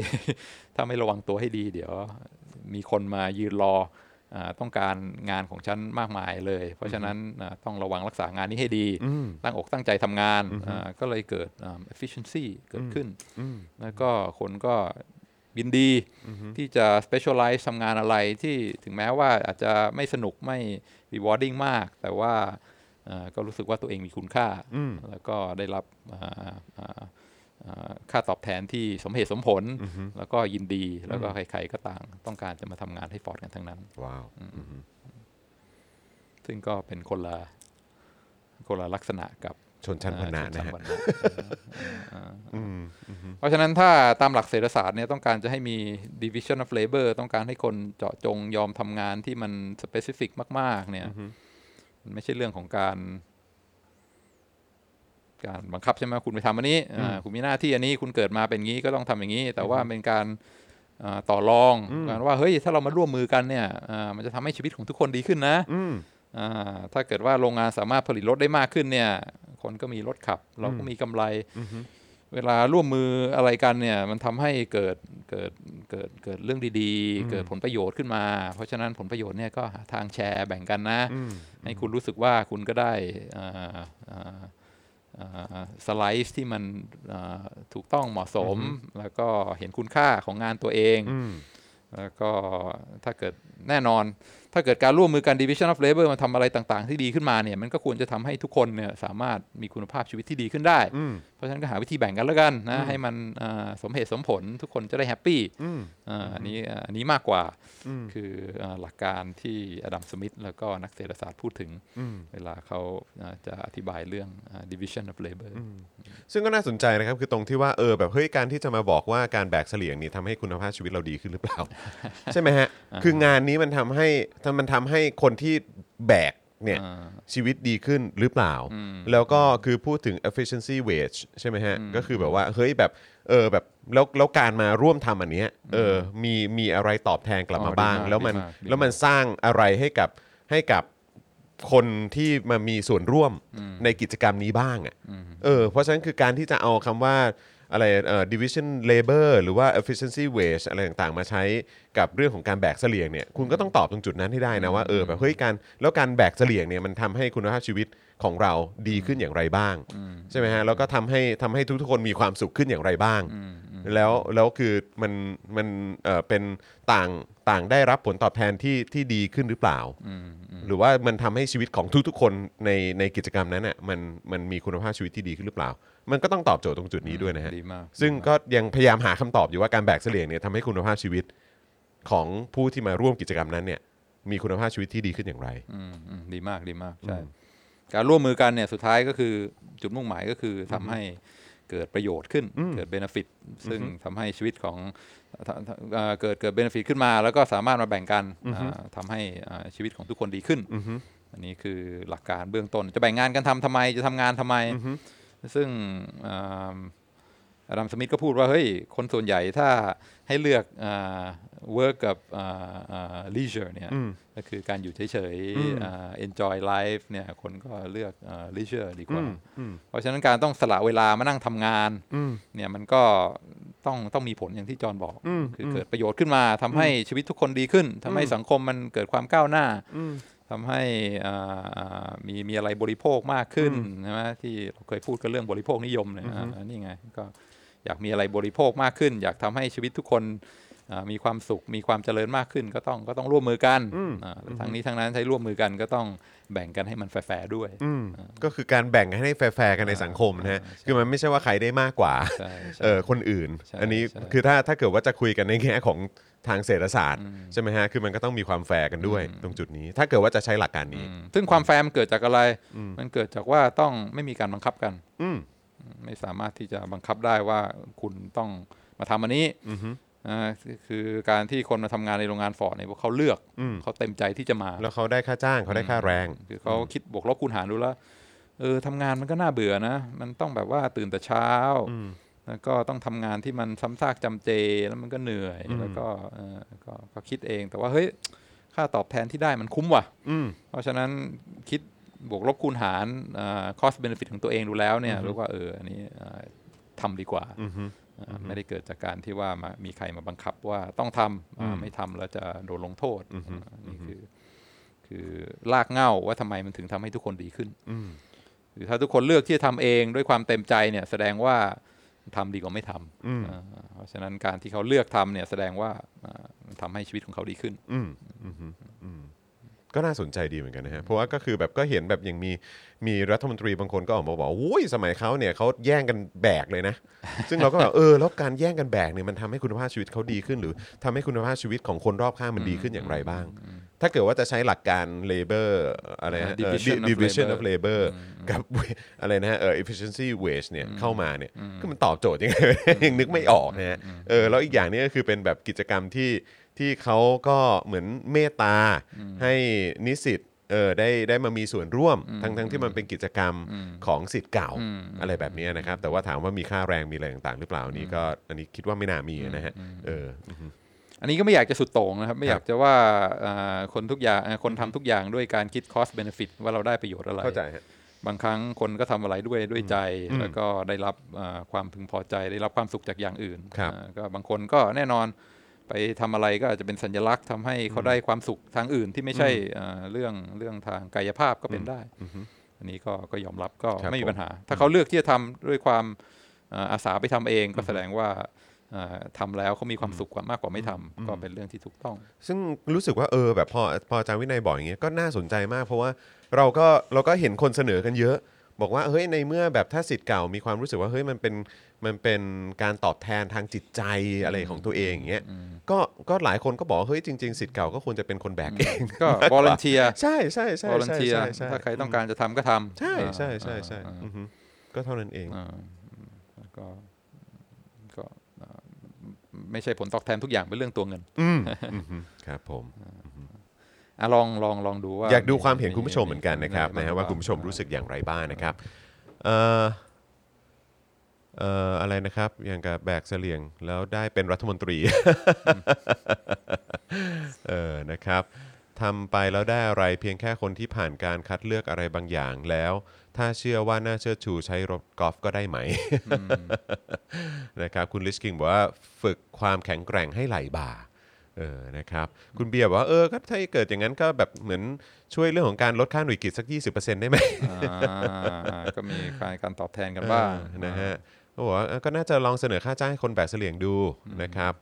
นะฮะเออเผลอๆจะมีแต่คนมาแย่งกันแบกนะอืมใช่ใช่ใช่เออประเทศคุณวัชราวัชรพลหรือเปล่าฮะบอกว่าประเทศเราเมื่อไหร่จะก้าวข้ามสิ่งเหล่านี้ล้าสมัย เดี๋ยวนี้เขาวางโครงการจะไปตั้งโรงรากที่ดาวอังคารกันแล้วนะครับคุณเนทบอกว่าการที่โดนชาวบ้านมาแปะเลเบลว่าเป็นชนชั้นใดก็ส่วนหนึ่ง แล้วการที่ความเหลื่อมล้ำทางการศึกษาและรายได้ เชฟให้กลุ่ม เดิมไม่สามารถอัปเกรดความถนัดไปให้ดีกว่านี้ได้ เป็นปัญหาโครงสร้างที่จะแก้ได้อย่างไรบ้างคะแล้วก็อืมเห็นเห็นเห็นเห็นหลายคอมเมนต์ที่บอกว่าเอ่อการมาร่วมกิจกรรมเนี่ยมันก็ไม่ใช่เรื่องอาชีพเรื่องเรื่องการหารายได้มาเลี้ยงชีพ เพราะฉะนั้น เอาเศรษฐศาสตร์มาอธิบายก็อาจจะไม่ถูกต้องร้อยเปอร์เซ็นต์อันนี้ก็เห็นด้วยครับเป็นกิจกรรมในมหาวิทยาลัย แล้วก็เป็น extra อ่า curricular activity ซึ่งทำโดยความสมัครใจเอ่อถ้าทำโดยความสมัครใจก็ก็ไม่จำเป็นต้องมีมีเหตุผลทางเศรษฐศาสตร์อย่างที่มาพูด อย่างที่อย่างที่สิทธิ์เก่าได้ได้อ้างไม่ไม่ได้อ้างอ่านะฮะแต่แต่ว่าที่ที่หยิบยกเรื่องนี้ขึ้นมา เพราะว่าอ่ามีมีสิทธิ์เก่าที่มีชื่อเสียงเป็นอ่าระดับอ่าอาวุโสมากๆ ได้รับการอ่าอ่าเคารพอ่า ยอมรับจากสังคมอย่างกว้างขวาง แล้วก็เขาก็มาเขียนพยายาม justify เรื่องอ่าประเพณีอันนี้ ซึ่งก็มีหลายหลายส่วนที่ที่คิดว่าก็มีเหตุผลที่ฟังได้ แต่ว่าพอเอาหลักที่พูดไว้ตอนเริ่มเศรษฐศาสตร์พอหลักมาศาสตร์หลักเศรษฐศาสตร์ขึ้นมาก็เลยเอ่อต้องเอามาครับต้องผมอาาเห็นด้วยครับธิานิถูกนึต้องแล้วครับถูกต้องแล้วฮะว่าเออแบบเราเราสามารถใช้หลักการแบบนี้กับเรื่องที่เออแบบ เรื่องที่ มันไม่ได้มีการตอบแทนหรือว่าเออมันไม่ได้แบบว่าทำให้คุณภาพชีวิตของพวกเราดีขึ้นสักหน่อยอะไรแบบเนี้ยนะครับ คุณไม่สามารถคุณคุณจะเอาหลักการแบบนี้มาอธิบายเพื่อให้เพื่อให้เอ่อความต้องการหรือความเชื่อของคุณมัน valid มันก็คงไม่ได้เนาะเออนะครับ นั่นก็เลยเป็นเหตุที่วันนี้อาจารย์วินัยหยิบยกเอ่อเรื่องของหลักการเหล่านี้ขึ้นมาอ่าพูดคุยกันว่า division of เอ้ย labor มันใช่หรือเปล่ากับการที่จะเอามาใช้กับกับเอ่อกรณีหรือสถานการณ์นี้นะครับนะฮะ เอ่อคุณเอาเอาเอาติมาโซนหรือเปล่าฮะบอกว่าสุดท้ายอะไรนะครับ อาจารย์แบงค์เอ่อสุดท้ายก็คงขอกำลังพลทหารเกณฑ์มาแบกแทน เออนะครับเอ่อคุณภาพชีวิตเขาดีขึ้นจริง ๆ คือยังไงฮะเออคุณเดี๋ยวกันฮะขอขอดูคุณน้ำเพชรก่อนคุณน้ำเพชรเอ๊ะตึ๊ดตึ๊ดตึ๊ดตึ๊ดตึ๊ดอ่าโอเคโอเคอันนี้ก็ได้ฮะคุณคุณ วาวาเดนนะครับบอกว่าคุณภาพชีวิตเขาดีขึ้นจริงๆนะครับขนาดไม่มีความสามารถ ยังได้เป็นรัฐมนตรีอ๋ออันนั้นก็คือตั้งนานแล้วเนอะเออนะครับของคุณน้ำเพชรบอกว่าอยู่ที่ญี่ปุ่นไม่มีคนญี่ปุ่นมามองว่าเราชนชั้น 2 เลย เพราะทุกคนเท่าเทียมกันจ่ายภาษีเหมือนกันเคารพสิทธิ์ ซึ่งกันและกันอ่าครับผมนะคุณพิกุลบอกว่าบางคนมีอาการไหลบาดเจ็บเรื้อรังจากการแบกเสลียงรถสวยงาม แทนเสลียงนิสิตน้องๆ ก็เคยทำแต่รุ่นพี่ไม่อนุญาตให้นำเข้าสนาม อ๋อ ครับผมนะฮะก็นั่นแหละครับมันก็เป็นการเปรียบเทียบเอ่อตั้งแต่ต้นเลยนะครับที่เอากิจกรรมที่เขาเรียกว่าอะไรนะเป็นกิจกรรมที่เน้นเรื่องของการอาสาเรื่องของอะไรแบบนี้นะครับแต่ว่าทางผู้อาวุโสนะฮะเอ่อรุ่นพี่อะไรแบบนี้ก็พยายามจะใช้หลักการทางเศรษฐศาสตร์มาอธิบาย อธิบายซึ่งมันดูมันจะไปด้วยกันไม่ค่อยได้เท่าไหร่คลิฟายนิดนึงนะครับซึ่งเวลาเรียนอ่าอ่าเศรษฐศาสตร์แรงงาน labor economics เบื้องต้นเลยเนี่ยครับ ทฤษฎีแรกเลยที่เขาจะสอนเนี่ยบอกว่า การที่ให้คนมาทำงานที่มันไม่ไม่สนุกไม่อ่าที่มันเสี่ยงอันตรายหรือว่า unpleasant เนี่ยอ่าจำเป็นต้องให้ค่าตอบแทนเขามากขึ้นอืมเพราะฉะนั้นยิ่งงานอะไรที่มันเหนื่อยงานอะไรที่มันไม่น่าพิสมัย งานอะไรที่มันมีความเสี่ยงอันตรายเนี่ย งานพวกนี้จะต้องได้รับค่าตอบแทนมากยิ่งขึ้นอืมอ่าส่วนงานที่แบบว่าอ่าสนุก สบายอ่าโดยที่นั่งเฉยๆ แล้วก็ได้รับความอ่าพึงพอใจจากการทำงานอยู่แล้ว ในงานพวกเนี้ยส่วนใหญ่จะเป็นงานที่ไม่ต้องให้ค่าแรงมาก เพราะว่าใครๆก็อยากทำอย่างตัวอย่างที่อาจารย์ชอบอายกอยู่เสมอก็คืออ่า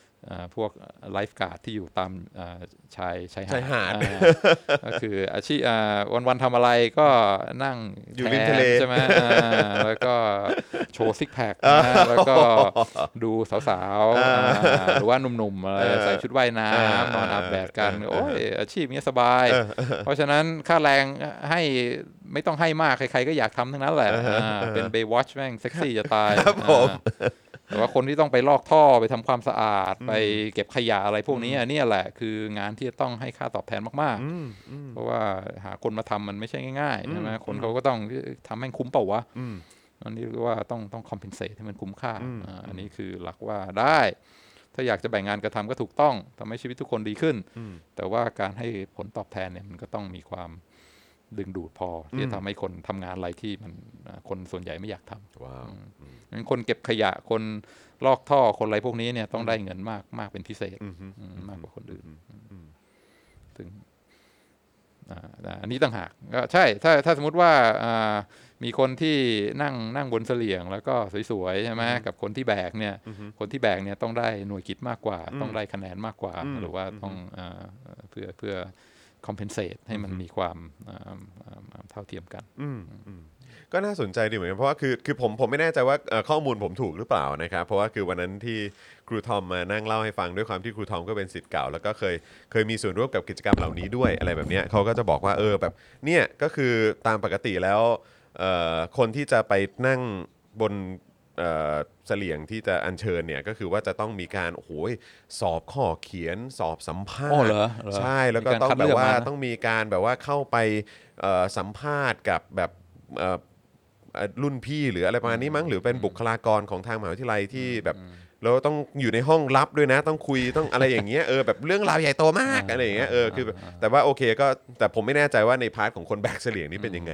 เออได้รับการ ให้ความสำคัญขนาดนั้นหรือเปล่าหรืออะไรแบบเนี้ยผมก็ผมก็ไม่รู้เหมือนคัดกัน เลือกเลือกเฟ้นกันอย่างดีนะ ใช่แล้วก็แล้วก็ผมก็เลยไม่แน่ใจว่าเออคือเขามองว่า เอ้ย คือมันอาจจะเป็นการมองสลับกันนะฮะเข้าใจไหมคือแบบว่าอย่างอย่างที่อาจารย์วินัยบอกว่าเฮ้ยเนี่ยถ้าเกิดว่าเป็นคนที่ต้องไปทำงานที่มันแบบว่ามันไม่น่าพิสมัยอะเออใช่ไหมลอกทงลอกท่ออะไรต่างๆ เหล่านี้เออหรือว่าต้องใช้แรงงานแบบหนักๆ ที่จะต้องแบบท้ายสุดตัวเองอาจจะบาดเจ็บได้เนี่ยเพราะฉะนั้นก็คือจริง ๆแล้วเนี่ย คนเหล่านี้ควรจะได้ค่าตอบแทนที่มันสูงกว่า เพราะเขาทำงานที่มันหนักแล้วก็เสี่ยงกว่า ใช่ไหมฮะแต่ว่าเออคนที่แบบเอออย่างเบย์วอชนั่งอยู่ริมหาดแล้วก็แบบเอออะไรเงี้ยคือใน enjoy life เออ enjoy life แล้วก็เออแบบไม่ไม่ไม่ได้มีความที่จะมีความเสี่ยงกับความอันตรายเท่าเท่ากับกลุ่มอื่นเนี่ยก็ควรจะได้ค่าตอบแทนที่ที่ที่น้อยลง แต่ว่าอันนี้กลับสลับกันคือคนที่จะขึ้นไปอยู่ข้างบนนั้นเนี่ยก็คือว่าโอ้ยต้องสอบข้อเขียนต้องสอบสัมภาษณ์ต้องมีการ อะไรความสามารถอะไรก็ไม่รู้ต้องแบบโอ้โหต้องผ่านเยอะแยะมากมายแต่ผมก็ไม่แน่ใจว่าสำหรับคนแบกเสลี่ยงซึ่งเป็นงานที่ที่ซีเรียสมากๆเหมือนกันนะแล้วมันต้องเน้นเรื่องของความปลอดภัยด้วยเพราะว่าสำหรับคนที่อยู่ข้างบนเนี่ยเออคือแบบว่าได้รับการให้ความสำคัญขนาดไหน ดูมันสลับกันแบบควคุมมาตรฐานหรือไม่เปล่าพลิกกันคนละเรื่องเลยนะอ่าจริงๆ เออถ้าเกิดว่าคุณจะใช้หลักการทางเศรษฐศาสตร์มาอธิบายนะ เออนะครับถ้าเกิดว่าทางสิทธิ์เก่าจะใช้เรื่องของเศรษฐศาสตร์มาอธิบายตรงจุดนี้เนี่ยก็งั้นก็ช่วยอธิบายตรงจุดนี้ด้วยได้หรือเปล่า เออเพราะอะไรอ่าน่า สนใจก็น่าสนใจดีเหมือนกันครับอืมนะฮะดีมากเออที่ญี่ปุ่นแม่บ้านประจำตึกเงินเดือนมากกว่าพนักงานอะไรนะฮะออฟฟิศเยอะเลยค่ะ พนักงานก่อสร้างก็เงินเยอะอืมครับผม ก็ demand supply ใช่ไหมครับถ้าต้องไปทำงานตากแดดอ่าแล้วร้อนก็อ่าแต่ทั้งนี้ก็คืออ่าคนต้องมีทางเลือกด้วยครับผมอย่างที่อ่ามุม insight ของเฮนรี่ฟอร์ดก็คือคนเขามีทางเลือกอืม ถ้าสมมติจะให้ค่าแรงสองเหรียญเนี่ยทางเลือกเขามากมาย ไปทำให้ใครก็ได้อ่าทำที่นี่สองเดือนลาออกไปทำอีกที่หนึ่งสองเดือน คนก็มีทางเลือก เพราะฉะนั้นถ้าอยากให้เขาเลือกเราเนี่ยมันก็ต้องมันก็ต้องทำให้เราเป็นทางเลือกที่ที่ดึงดูดสำหรับเขาครับผมอ่าบางทีอ่าการเป็นทางเลือกที่ดึงดูดมันก็ไม่ใช่เรื่องตัวเงินอย่างเดียวใช่ไหมอย่างเช่นว่าอ่าบางคนก็อยากจะมาทำงานที่นี่ เพราะว่าเรื่อง เรื่องอุดมการณ์เรื่องว่าเอออยากจะมีส่วนร่วมกับ movement อันนี้ครับก็เขาก็ได้อ่าค่าตอบแทนที่อาจจะไม่ใช่ตัวเงิน แต่เป็นเรื่องทางใจก็ก็เป็นไปได้เหมือนกันแต่ว่าทั้งนี้ทั้งนั้นมันต้อง balance กัน ถ้าสมมติงานหนึ่งเนี่ยโหทั้งเหนื่อยทั้งสกปรกทั้งเสี่ยง แล้วก็เงินเดือนน้อยด้วยเนี่ยอ่าสุดท้ายเนี่ยหาคนไปทำในสังคมที่คนมีทางเลือกนะ มันก็จะอ่าไม่มีใครที่จะยอมยอมมาทำงานนั้นมันแปลกจังเลยนะครับ คือบางที บางบางจังหวะบางความรู้สึกเนี่ยมีความรู้สึกว่าเออบางทีเราอยู่ในสังคมที่ที่เราที่เราให้ให้คุณค่ากับการเขาเรียกว่าอะไรกับกับเอ่องานที่ไม่ได้สร้างเอ่อเขาเรียกว่าอะไรอะคืออย่างอย่างอย่างที่อาจารย์วินัยบอกแหละคือแบบว่าเออเหมือนแบบอย่างเราเราให้ความสำคัญกับกับงานหรือพาร์ทหรือคนที่อยู่ในงานที่ที่ที่ไม่ได้ที่ไม่ได้ ต้องเสี่ยงหรือว่าต้องต้องลงแรงลงทุนอะไรเยอะอะแต่เราก็ยังคงแบบว่าเออเหมือนแบบให้ให้มูลค่าเขาเยอะมากอะแต่ในขณะเดียวกันคือมันมีคนที่แบบในลักษณะที่ว่าเป็นเป็นแบบเอ่อสะเอ่อชนชั้นแรงงาน หรือว่าเออเป็นคนที่เอ่อเหมือนจะต้องทำอะไรที่มันมีความเสี่ยงอันตราย แล้วก็ต้องใช้เอ่อ พลังเยอะมากต้องใช้ energy เยอะมาก ต้องทำต้องลงทุนลงแรงเยอะมากอะไรอย่างเงี้ยแล้วก็ทำให้เสียโอกาสเสียเวลาชีวิตเยอะมาก แต่ว่าก็ได้ค่าตอบแทน อ่า น้อยนิดอะ อืมเออ เออทำไมถึงเป็นงั้นในวะ ในในในความรู้สึกของของผมเอง ผมรู้สึกว่าเราอยู่ในสังคมที่มันแบบมันกลับตาลปัดนะฮะเออคือแบบว่ากลับกลายเป็นว่าคนที่แทบแทบไม่ได้ทำอะไรเลยกลับได้รับการส่งเสริมเออแล้วก็ได้รับแบบเอ่อค่าตอบแทนอะไรต่างๆ เพิ่มมากขึ้นเพิ่มเพิ่มเพิ่มมากขึ้น เพียงเพราะว่าเออบอกว่า เราเราต้องได้สิเออฉันต้องได้สิเนี่ยแต่ว่าสำหรับคนที่ที่เอ่อต้องเสี่ยงชีวิตในการทำงานเหล่านี้เออหรือว่าต้องเอ่อเข้าไปทำงานอะไรที่มันอาจจะแบบเออไม่ดีต่อสุขภาพ แบบว่าอาจจะสกปรกหรือว่าอะไรแบบเนี้ยหรือว่าแบบแบบต้องต้องต้องใช้แรงงานเยอะอะไรอย่างเนี้ยคือแบบว่ากลับกลายเป็นยิ่งถูกกดลงไปหนักขึ้นกว่าเดิมแล้วก็แรงงค่างแรงค่างานตอบแทนก็น้อยนิดโอ้โหน้อยนิดมากครับน้อยนิดมากคุณภาพชีวิตก็คือ แบบไม่มีทางที่จะลืมตาอ้าปากได้อะแต่ในสังคมเราก็ยังมองว่าเป็นเรื่องก็ปกติ อะไรอย่างเงี้ยโอ้โหนี่น่าสนใจมาก ดีดีอันนี้เรียกว่าเป็น logical เอ่อก้าวต่อไปที่ควรจะมาคุยกันครับผมอ่าซึ่งซึ่งน่าจะเป็นอ่าเป็นเป็นประเด็นที่ที่คุยกันได้เยอะก็คือว่าอ่าใช่อ่าการแบ่งงานการทำเป็นเรื่องที่ดีอ่า division of labor ทำให้สังคมดีขึ้นทำให้เรารวยขึ้น แต่สุดท้ายมันก็มีงานที่อ่า มองไปในสังคมก็มีงานที่สบายอ่าใครได้ทำก็นอกจากไม่เหนื่อยแล้วยังมีค่าตอบแทนสูงอีกด้วยเอ่อทำไมบางคนถึงได้งานนี้ ส่วนมีงานอีกบางประเภท ซึ่งอ่าไม่สวิไลเหนื่อยเสี่ยง แล้วก็อ่าได้ค่าตอบแทนน้อย แต่บางคนก็ก็ตกอยู่ในงานนั้น เพราะฉะนั้นทำไมบางคนถึงได้งานดี ๆ สบายๆ เงินเยอะ ส่วนบางคนก็ได้งานที่เหนื่อยเสี่ยงลำบากสกปรกแล้วก็ได้เงินน้อยอ่า division of labor ทำไมมันถึงแบ่งกันอย่างนี้ทำไมบางคนถึงได้งานดีๆ สบายๆ นั่งออฟฟิศเย็นๆ เงินเดือนเยอะ บางคนตากแดดทั้งวันทำงานเหนื่อยเสี่ยงอ่าได้ได้เงินนิดเดียวทำไมมันถึงเป็นงั้นมันเกี่ยวกับว่า อันนี้อีกแล้วนะฮะไม่อยากจะโยงกลับเข้ามา แต่ว่าก็ถามว่าเออด้วยความเรื่องของเพราะหลาย ๆ ตัวอย่างที่อาจารย์วินัยยกขึ้นมาเนี่ยก็เป็นตัวอย่างจากสังคมประชาธิปไตยไงอืมก็เลยอยากจะถามว่ามันเกี่ยวไหมครับ เกี่ยวเรื่องของความเป็นประชาธิปไตยเรื่องของความเอ่อให้ความสำคัญในเรื่องของสิทธิเสรีภาพความเท่าเทียมกัน ความเป็นมนุษย์เหมือนกันอะไรเงี้ยอันไอ้ไอ้ไอ้เรื่องพวกนี้มันมันเกี่ยวโยงกับเรื่องของ ของแนวคิดทางเศรษฐศาสตร์แบบนี้ไหมครับอืมอืมหรือว่าเศรษฐศาสตร์ไม่ได้เกี่ยวกับเรื่องของว่าจะเป็นเผด็จการหรือว่าจะเป็นจะเป็นประชาธิปไตยหรือเผด็จการที่ฉลาดก็ต้องแบบว่ามีการแบบว่าแจกจ่ายอะไรออกไปให้มันมีความรู้สึกว่าคุ้มค่าเท่าเทียมกันเออแต่ว่าประชาธิปไตยก็มองในเรื่องความเท่าเทียมกันเรื่องของความเป็นมนุษย์เรื่องของอะไรพวกนี้อยู่แล้วก็เลยแบบสามารถส่งเสริมสิ่งต่าง ๆ เหล่านี้ให้มันมีความ เฟื่องฟูให้มันมีการเติบโตในด้านเศรษฐกิจแล้วก็สังคมมากยิ่งขึ้นด้วยหรือเปล่า คืออันนี้อยากจะถามความเห็นอาจารย์วินัยครับ โอ้จอห์นดีมากเลยจอห์นคือมี intuition เรียกว่าสัญชาตญาณที่ดี ว่าพอมาถึงเรื่องนี้เนี่ยมันเป็นเรื่องของขของอำนาจแล้วเริ่มเข้าสู่เรื่องการเมืองเรื่องอำนาจ แล้วก็อ่าอำนาจที่จะตัดสินใจว่าใครจะทำงานอะไรได้ค่าตอบแทนเท่าไหร่เนี่ยอ่าทางเศรษฐศาสตร์ก็คือเรียกว่าอำนาจต่อรองครับ ก็คือใครมีอำนาจต่อรองเท่าไหร่อือฮึอืมอืมซึ่งอ่าอำนาจต่อรองเกิดจากอะไรก็อ่าเกิดจากว่าคนอื่นต้องต้องต้องพึ่งพาต้องอาศัยเราอ่าหรือว่าเรียกว่าอำนาจที่สำคัญทางเศรษฐศาสตร์นี่คืออ่า scarcity อืม scarcity นี่คือความความขาดแคลนอืมถ้าใครไม่มีอำนาจต่อรองก็คือว่าไม่มี scarcity อืมก็คืออย่างเช่นว่าอ่างานอันนี้เนี่ยอ่า ใครก็ทำได้อืมอ่าแล้วก็ถ้าไม่มีคุณก็ออกไปหาคนอื่นมาอ่าใส่ได้ไม่ไม่ยากอันนี้ก็คือว่าไม่มี scarcity power เพราะฉะนั้นคนที่อ่าตกอยู่ในอ่าลักษณะอำนาจต่อรองนี้ก็จะได้รับความลำบาก ก็คือบอกว่าอ้าวจะเอาไหมเอาไม่เอางานนี้ คนที่เขาอยากจะทำงานนี้ก็มีมากมายอยู่แล้ว เพราะฉะนั้นเงินเดือนไม่ต้องสูงมากนะอืมนอกจากนี้เนี่ยทำงานต้องต้องแปดชั่วโมงไม่พอนะ อาจจะต้องทำงานสิบชั่วโมง แล้วก็ที่ทำงานอาจจะไม่ค่อยสะอาดเท่าไหร่นะอ่าแล้วก็สวัสดิการอะไรไม่ค่อยมีเท่าไหร่นะ แต่ว่าทั้งนี้ทั้งนั้นก็คือคุณไม่มีอำนาจอะไรมาต่อรองกับเราอ่าแล้วก็อ่าถ้าไม่อยากทำก็ไม่ง้อไปสิคนอื่น พร้อมจะมาทำต่างๆ มากมายอืมอืมอันนี้ก็เพราะว่าเกิดจากเรื่องเรื่องอำนาจต่อรองที่มันไม่เท่ากันครับผมก็ทำไมทำไมอำนาจต่อรองมาถึงเป็นอย่างนั้นอืมก็เอ่อ ถ้าจะอธิบายทางด้านเศรษฐศาสตร์ก็คือว่างานบางอย่างมันก็อาจจะต้องใช้อ่าอ่าสกิลใช้ทักษะอ่าอย่างเช่นว่าโปรแกรมเมอร์หรือว่าคนที่อ่าจะทำงานอะไรที่มันเฉพาะเจาะจงเนี่ยต้องต้องมีต้องต้องผ่านการฝึกมาต้องทำเป็น ต้องมีวิชาความรู้ เพราะฉะนั้นถ้าอ่า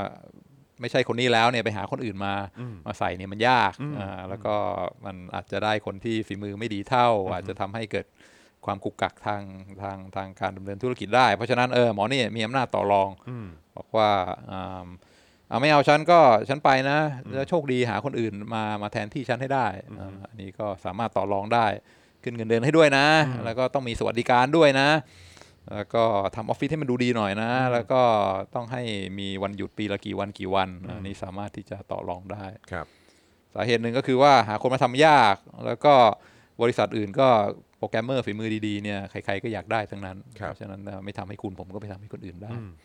อันนี้ก็เป็นก็เป็นเรื่องเรื่องอำนาจต่อรองอืมอืมอืมครับ ซึ่งมันก็มีความไม่ไม่ balance ใช่ไหมอ่าก็คนจำนวนมากก็อาจจะไม่ได้มีโอกาสที่จะเรียนแล้วก็เข้าถึงการศึกษาเข้าถึงการศึกษาแล้วก็ฝึกฝนตัวเองให้ ให้ให้มี skill ต่างๆ ที่มันหายากได้ skill ที่หายากได้ก็คือว่าน้อยคนมีอืมอืมแล้วก็อ่าอ่าจุดเริ่มต้นมันก็ไม่เท่ากันอ่าอ่าเพราะฉะนั้นก็สุดท้ายก็มีคนจำนวนมากที่อาจจะอยู่ในฐานะที่ไม่มีอำนาจต่อรองเท่าไหร่อืมซึ่งพอมาถึงตรงนี้มันก็เป็นเรื่องของของการเมืองมากกว่าอืมอ่าเศรษฐกิจว่าโอเคอาคนที่จะมาอ่า มีมีฝ่ายหนึ่งที่มีอำนาจต่อรองสูงสูงๆอืมแล้วก็มีอีกฝ่ายหนึ่งคนจำนวนมากที่ไม่มีอำนาจต่อรองเท่าไหร่ เพราะฉะนั้นถ้าปล่อยให้การต่อรองเป็นเป็นเป็นไปตามเสรีในระบบตลาด ก็แน่นอนคนพวกนี้ก็จะอืมอ่ากดขี่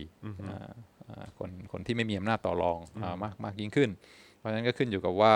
อ่าสังคมโดยรวมอ่ารัฐบาลอ่ากฎหมายเนี่ยจะ จะจะพยายามทำยังไง คือจะปล่อยทิ้งไว้อย่างนี้ หรือว่าจะช่วยคนที่แข็งแรงอยู่แล้วให้ยิ่งแข็งแรงขึ้นไปอีกอืมหรือว่าจะออกกฎหมายออกระเบียบอะไรที่พยายามเอ่อให้เพิ่มอำนาจต่อรองให้กับคนที่โดยโดยอ่าปล่อยไว้เฉยๆเนี่ยเขาไม่มีอำนาจต่อรองเท่าไหร่ให้เขามีอำนาจมากยิ่งขึ้นอ่าซึ่ง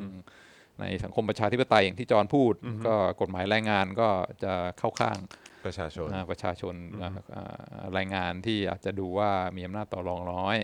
ถ้าสมมติเกิดการวิวาทขึ้นศาลอะไรขึ้นมาเนี่ยอ่าทางศาลก็มักจะ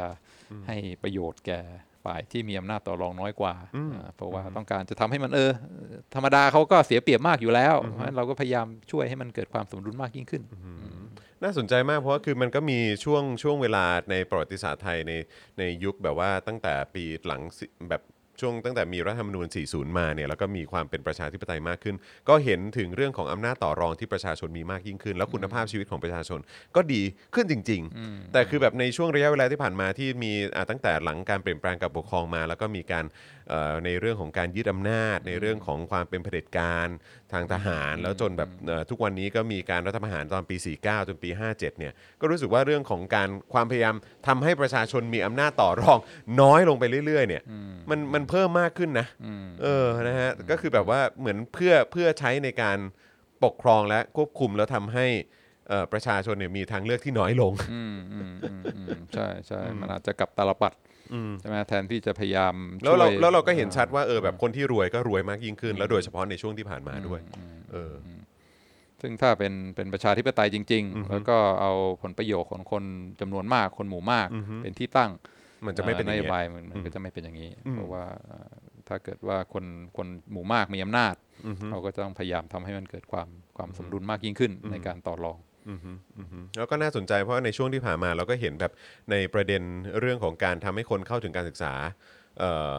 คืออันนี้ยังไม่ได้พูดถึงคือแค่เข้าถึงการศึกษาได้เนี่ยก็ก็เป็นเรื่องที่ค่อนข้างยากแหละเออเข้าถึงระบบการศึกษาที่ดี ยิ่งเป็นเรื่องยากเข้าไปใหญ่ เพราะว่าคือระบบการศึกษาไทยก็เราก็รู้ๆกันอยู่ แล้วก็เราก็เราก็เราก็วิพากษ์วิจารณ์กันถึงปัญหาที่มันมีเยอะแยะมากมายด้วยนะครับแล้วแล้วซ้ำเติมในเรื่องของ การมีอำนาจในการต่อรองเพิ่มเข้าไปอีกเออแล้วอยู่ในยุคสมัยของความเป็นที่ที่เอ่อประโยชน์ของประชาชนส่วนรวมไม่ใช่ที่ตั้งเนี่ยเออมันก็เลยยิ่งทำให้เห็นว่าเออแบบประเทศของเรามีปัญหาขนาดไหนแล้วสัตว์แล้วประชาชนส่วนรวมเนี่ยได้รับแบบได้รับผลกระทบขนาดไหนอ่าถูกต้องครับถูกต้อง แล้วก็ในในอเมริกาหรือว่าในในอ่าประเทศที่ ที่ก้าวหน้าอ่าอ่าตัวชี้วัดอย่างหนึ่งที่เขาเห็นว่าสำคัญมากเนี่ยคือเรื่องเรื่อง mobility อืมคือว่าอันนี้คือตรงกันข้าม 180 องศากับเรื่องชนชั้นวรรณะครับผมก็คือบอกว่าแทนที่เราต้องการจะให้สังคมมันมีความแบบว่า rigid คือเกิดตรงนี้ก็ตายตรงนี้อ่าสิ่งที่เขาบอกว่าคือ ideal ต้องการให้สังคมอ่าอ่าก้าวไปถึงจุดนั้นคือมี mobility อืมอ่าคือไม่ใช่ว่าเกิดมาอยู่ในอ่า ชนชั้นชนชั้นนำแล้วก็อยู่ในชนชั้นนำตลอดไป ลูกหลานคุณก็อยู่ในชนชั้นนำตลอดไป แล้วก็ถ้าเกิดคุณเกิดมาอยู่ในชนชั้นที่อ่าอ่ายากจนก็ยากจนต่อไป อันนี้คือไม่ใช่สิ่งที่ที่สังคมต้องการ เพราะฉะนั้นสิ่งที่เราต้องการจะผลักดันก็คือ mobility อืมอ่ามีขึ้นมีลงมีขึ้นมีลงอ่าถ้าอ่าพ่อแม่เป็นอยู่ในชั้นอีลีทเนี่ยอ่าลูกก็มีโอกาสที่อ่าหนึ่งสองเจเนอเรชันก็ไม่อยู่เป็นชนชั้นกลางอืมคนที่อยู่อ่าอ่า ชนชั้นที่ที่ยากจนก็อาจจะขึ้นไปเป็นชนชั้นกลาง หรือขึ้นไปเป็นอีลีทก็ได้ ยิ่งมีการสับเปลี่ยนขยับกันเนี่ยมากยิ่งขึ้นเนี่ยนี่คือเรื่องที่ดีอืมอืมอันเนี้ยอ่าในโหนี่มันคนละเรื่องกับชนชั้นวรรณะจริงอ่าๆเอออันนี้นี่คือความฝัน อันนี้คือถ้าถ้าจะให้เรียกเรียกก็คือว่าเป็น American Dream เอออ่านี่คือความฝันของอ่าสังคมอเมริกันก็คือว่าเฮ้ยไม่ไม่สำคัญนะไม่เกี่ยวว่าคุณจะเกิดเป็นลูกใคร แต่ว่าถ้ามีความตั้งใจ แล้วก็แน่นอนมันก็ต้องมีพรสวรรค์มี IQ ด้วย แล้วก็โชคดีด้วยอ่าทุกคนก็มีโอกาสที่จะขึ้นไปอยู่ในอ่าเป็นเป็นเศรษฐีประสบความสำเร็จในชีวิตได้อ่าเพราะฉะนั้นไม่ได้เกี่ยวกับว่าคุณเกิดที่ไหนอืมอันนี่คือ social มีชน mobility ชั้นวรรณะคอนเน็ชันอะไรยังไงก็มันมันไม่ได้เกี่ยวข้องกันอันนี้คือ American Dream ครับผมซึ่งซึ่งก็อ่าถ้าบอกว่าเศรษฐศาสตร์แบบทุนนิยมก็คือ ก็ก็อันนี้อาจจะเป็นเป็นตัวอย่างหนึ่งก็คือว่าไม่จำเป็นลูกใครเป็นผู้อพยพเป็นอ่าเกิดมาเป็นลูกพะโลง แต่ว่านะถ้าขยันหัวดีโชคดีเนี่ยก็อาจจะเป็นเจ้าของบริษัทแล้วก็อ่าขึ้นไปอยู่ในชนชั้นอีลิทได้ถามถามเพิ่มอีกนิดหนึ่งครับอันนี้ก็ก็ก็รู้สึกว่าน่าสนใจคือ ทุนนิยมนี่เหมาะกับประชาธิปไตยหรือเหมาะกับเผด็จการมากกว่ากันฮะ เพราะว่ารู้สึกว่าเออแบบโดยเฉพาะในในยุคสมัยของเนี่ยคือตอนตอนนี้เราเริ่มเห็นปัญหา คือแม้ว่าจีนจะบอกว่าโอเค เราเป็นเรื่องของคอมมิวนิสต์เรื่องของอะไรก็ตาม แต่คือก็ชัดเจนว่าตั้งแต่สมัยเติ้งเสี่ยวผิงมานี่ก็คือทุนนิยมแบบจัดหนักเลยแหละเออคือเหมามานี่ก็คงแบบเป็นลมอะเออใช่ไหมว่า นี่มันประเทศจีนเป็นอย่างนี้ได้ไง มันไม่ได้เป็นเหมือนที่เรานั่นไว้ใช่ไหมฮะเออแล้วก็คือแล้วเราก็เห็นถึงเรื่องของทุนนิยมที่อยู่ภายใต้ระบอบ เผด็จการอย่างในบ้านเราเนี่ยเออทุกวันนี้ที่มันเป็นอยู่เนี่ยคือแบบผมก็ยังผมก็ยังมองไม่เห็นว่าเออมันมันมันจะดีกับทุกคนได้อย่างไรนะหรือว่ามันจะมันจะเพิ่มการแข่งขันได้อย่างไรอะไรเงี้ยแต่ว่าเออก็อยากจะรู้ว่าเออแล้วอย่างนั้นถ้าทุนนิยมที่มันอยู่ในในประเทศที่เป็นประชาธิปไตยแล้วก็เห็นการเฟื่องฟูที่มันมีความต่อเนื่องแล้วก็มี player ใหม่ๆ มีขึ้นมีลงอย่างที่อาจารย์วินัยบอกจริงๆอะไรเงี้ยก็เลยอยากจะถามว่าเออจากมุมมองของอาจารย์วินัยคือแบบเออหรือว่ายังไงเพราะว่าคือมันก็เคยมีช่วงหนึ่งที่จีนเองก็สามารถแบบโอ้โหแบบ เอ่อเศรษฐกิจเติบโตแบบ double digit อะไรอย่างเงี้ยใช่ไหมฮะแบบว่าแบบเป็นเลข 2 หลักเลยอะอืมเออแบบในในแต่ละปีแบบ GDP แบบขึ้นแบบว่าอะไรแบบเนี้ยแต่ว่าโอเค ตอนนี้ก็เห็นชัดเจนว่ามันเริ่ม drop ลงมาและ drop ลงมาเรื่อยๆ กราฟนี่ตกลงมาเรื่อยๆ ใช่ไหมฮะ ซึ่งก็เลยอยากจะถามมุมมองของอาจารย์วินัยว่าเออแบบ ทุนนิยมนี่จริง ๆ มันเหมาะกับอะไรกันแน่หรือว่าบ้ามันก็มันก็ใช้ได้หมดมันอยู่ที่มันอยู่ที่การใช้อำนาจหรือเปล่า เอออืมถามความเห็นฮะถามความเห็นเออ แหมชอบถามความเห็นอย่างเอาละผมได้บ้างแล้วเออนะครับก็ปไม่กเป็นไรติผมก็จะเป็นคนถูกถามนะครับ วันนี้ผมก็เลยถามอาจารย์วินัยบ้างนะฮะเออเออตอนนี้พี่สาวน้องสาวกำลังแบบว่าดูโค้ชแขกอยู่เราก็สามารถอ่าวันวันก่อนเฮ้ยเขาดูย้อนหลังอ่าดูย้อนหลังเขาดูย้อนหลังว่าอาจารย์วินัยพูดอะไรนะฮะอ่าเก็บอะไรที่มัน controversial ไว้ตอนท้ายๆแล้วกันเก็บอะไรที่มัน controversial ไว้ตอนท้ายๆเผื่อว่าโอเคอาจจะรอดครับผมอ่าเมื่อวานไปเยี่ยมคุณพ่อคุณพ่อบอกว่าเอพี โทรมาสัมภาษณ์อืมเรื่องการเมืองไทยแล้วพ่อบอกว่าเฮ้ยฟันธงเลยอ่าพูดอะไรก็พูดที่ชัดเจน ไม่ต้องมาแบบว่าอ่ายึกยักยึกยักมากว่ายังไงฟันธงก็ฟันธงมาเลยครับผมผมก็ฟันธงมาเลยก็อะอ่าทุนนิยมเป็นทางเดียวครับไม่มีทางอื่นอืมอ่าถ้าอยากจะอ่าอ่าเติบโตอยากจะมีความก้าวหน้า อยากจะเศรษฐกิจดีก็มีทางเดียวคือทุนนิยมอ่าดูในอ่าประวัติศาสตร์ที่ผ่านมาของโลกเนี่ยทางเดียวที่จะทำให้อ่า หนีรอดพ้นความยากจน แล้วก็เกิดความก้าวหน้าทางเศรษฐกิจ มีการอ่าผลิตสินค้าและบริการมากขึ้นทำให้คุณภาพชีวิตคนดีขึ้นเนี่ยก็มีทางเดียวก็คือทุนนิยม ทุนนิยมก็คือระบบตลาด ก็คือซื้อขายแลกเปลี่ยนกันในในตลาดอ่าโดยใช้อุปสงค์อุปทานอ่าไปบังคับให้คนซื้อซื้อของคุณไม่ได้อ่าถ้าอยากจะอ่าให้คนเอาเงินมาให้คุณคุณก็ต้องผลิตอะไรที่มีคุณค่าต่อเขาแล้วเขายินดีที่จะควักเงินจ่าย แล้วก็มีการลงทุน มีการอายอมรับความเสี่ยงอ่าลงทุนอาจจะเจ๊งก็ได้ อาจจะอาจจะสำเร็จก็ได้ แล้วก็ต้องต้องมีการอ่าใช้ใช้ระบบตลาดใช้อุปสงค์อุปทานนี่เป็นเป็นทางเดียว ที่จะทำให้เกิดความก้าวหน้าทางเศรษฐกิจอ่าทางเดียวอ่าทุนนิยมจะมาจับคู่กับอะไรจะมาจับคู่กับประชาธิปไตย หรือจะมาจับคู่กับระบบเผด็จการก็ถ้าทุนนิยมส่วนใหญ่ก็สามารถทำให้เศรษฐกิจเติบโตได้ แต่ว่าอ่าถ้าทุนนิยมจับคู่กับเผด็จการเนี่ยบางทีการเกลี่ยอ่าประโยชน์ที่เกิดขึ้นเนี่ยมันอาจจะอ่าอ่าสมดุลน้อยกว่าในในระบบอ่าที่เป็นประชาธิปไตยอ่าเพราะอย่างที่เราพูดกันเรื่องอำนาจต่อรองใช่ไหมอ่าถ้าในระบบอ่าอ่าอ่าเผด็จการเนี่ยผู้ที่อิลีที่ถือครองอำนาจก็ทางเศรษฐกิจก็ถือครองอำนาจทางด้านอ่า การเมืองด้วย เพราะฉะนั้นอ่าแรงกดดันที่จะทำให้เกิดการเกลี่ยอ่าทำให้คนที่อ่ามีอำนาจต่อรองน้อยกว่าในตลาดได้สามารถที่จะอ่าอ่าต่อรองผลประโยชน์ได้มากยิ่งขึ้นเนี่ยมันก็อาจจะน้อยลงอ่าเพราะฉะนั้นเรื่องความเหลื่อมล้ำเรื่องความไม่เท่าเทียมอ่าประโยชน์เกิดขึ้นแน่นอนในระบบตลาดใช่ไหมผลิตอะไรที่มีคุณค่าคนยอมจะจ่าย แต่ว่าอ่าอ่า คนอ่าชนชั้นนำก็จะโกยมาเป็นของตัวเองมากกว่า แล้วก็เหลือให้ให้ให้ให้คนอื่นในสังคมน้อยกว่าอ่าในประชาธิปไตยถ้าอ่ามีการ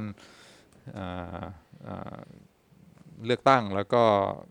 อ่าอำนาจทางการเมืองสะท้อนผลประโยชน์ของคนหมู่มากเนี่ยก็มีโอกาสมากยิ่งขึ้น ที่จะ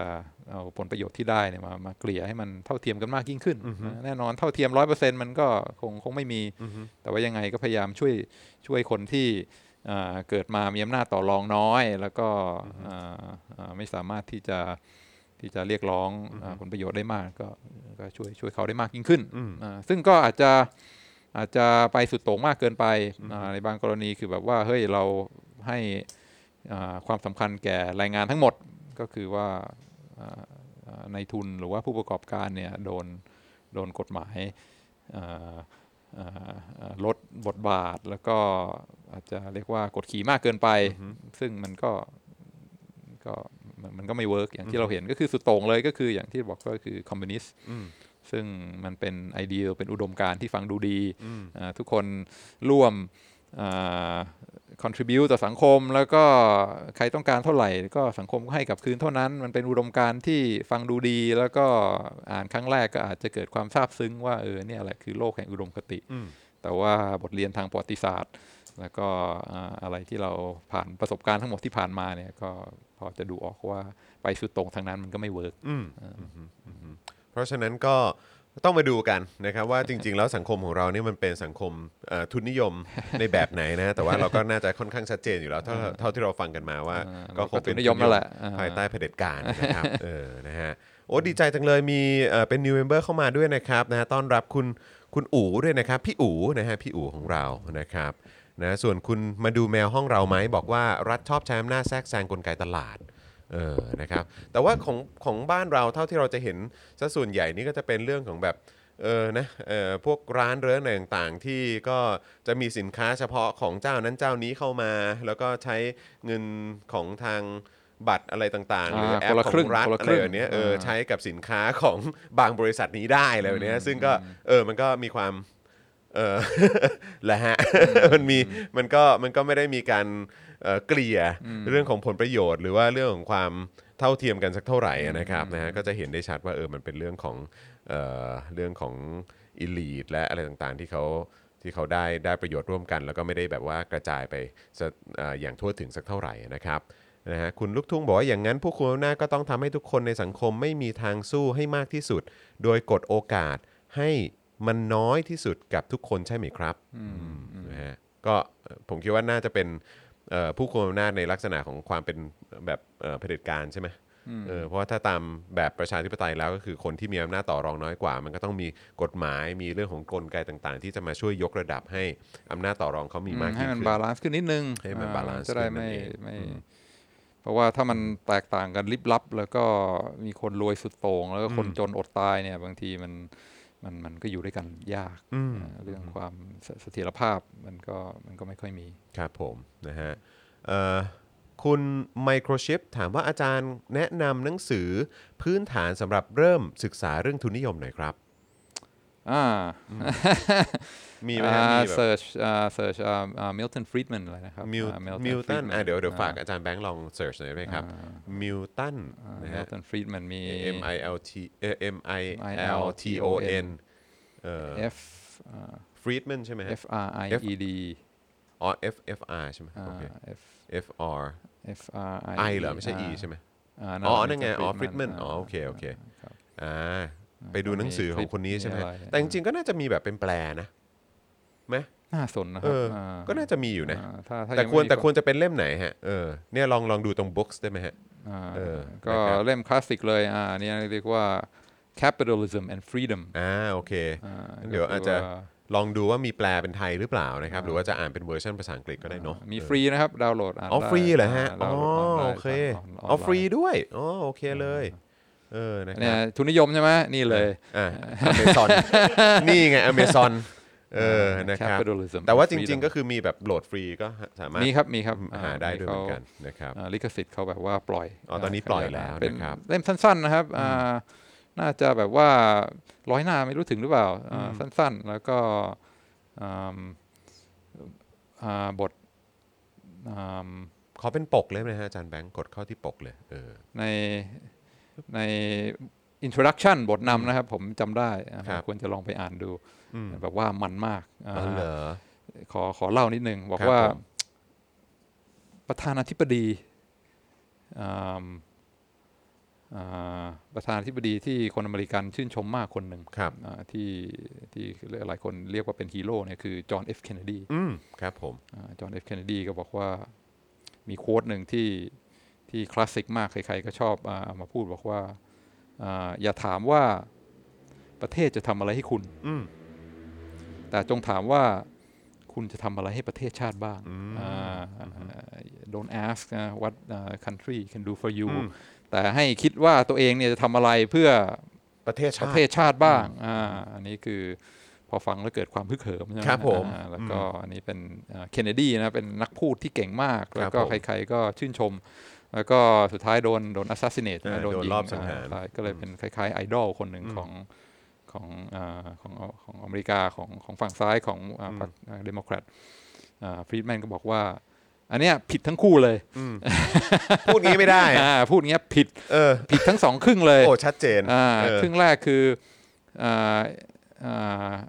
การคำถามที่ว่ารัฐทำอะไรให้คุณเนี่ยอ่าเป็นเป็นคำถามที่ผิดอืมอ่าอ่า การดูแลตัวเองว่าอ่าจะทำอะไรจะประกอบอาชีพอะไร จะดูแลครอบครัวอะไรเนี่ยเป็นความรับผิดชอบของปัจเจกอ่าเพราะฉะนั้นถ้าทุกคนจะมานั่งหวังให้รัฐบาลดูแลตั้งแต่เกิดจนตายอะไรเนี่ยอ่าเป็นเรื่องที่ผิดอ่าเพราะว่าอ่าอ่านั่นไม่ใช่การสร้างแรงจูงใจที่ถูกต้องนะเราต้องการคนที่มีความรับผิดชอบต่อตัวเอง รับผิดชอบต่อครอบครัว แล้วก็อ่าไม่ใช่มานั่งรอแบบว่าอ่ารัฐบาลจะมาอ่าให้อะไรแก่เราบ้าง เพราะฉะนั้นคำถามครึ่งแรกก็ผิดแล้วนะที่บอกว่าเอ่อมาถามว่ารัฐจะทำอะไรให้เราไม่เกี่ยว รัฐก็มีหน้าที่ที่ชัดเจนแล้วก็จำกัดมากอ่าก็คือเรื่องที่เราทำเองไม่ได้ อย่างเช่นอ่า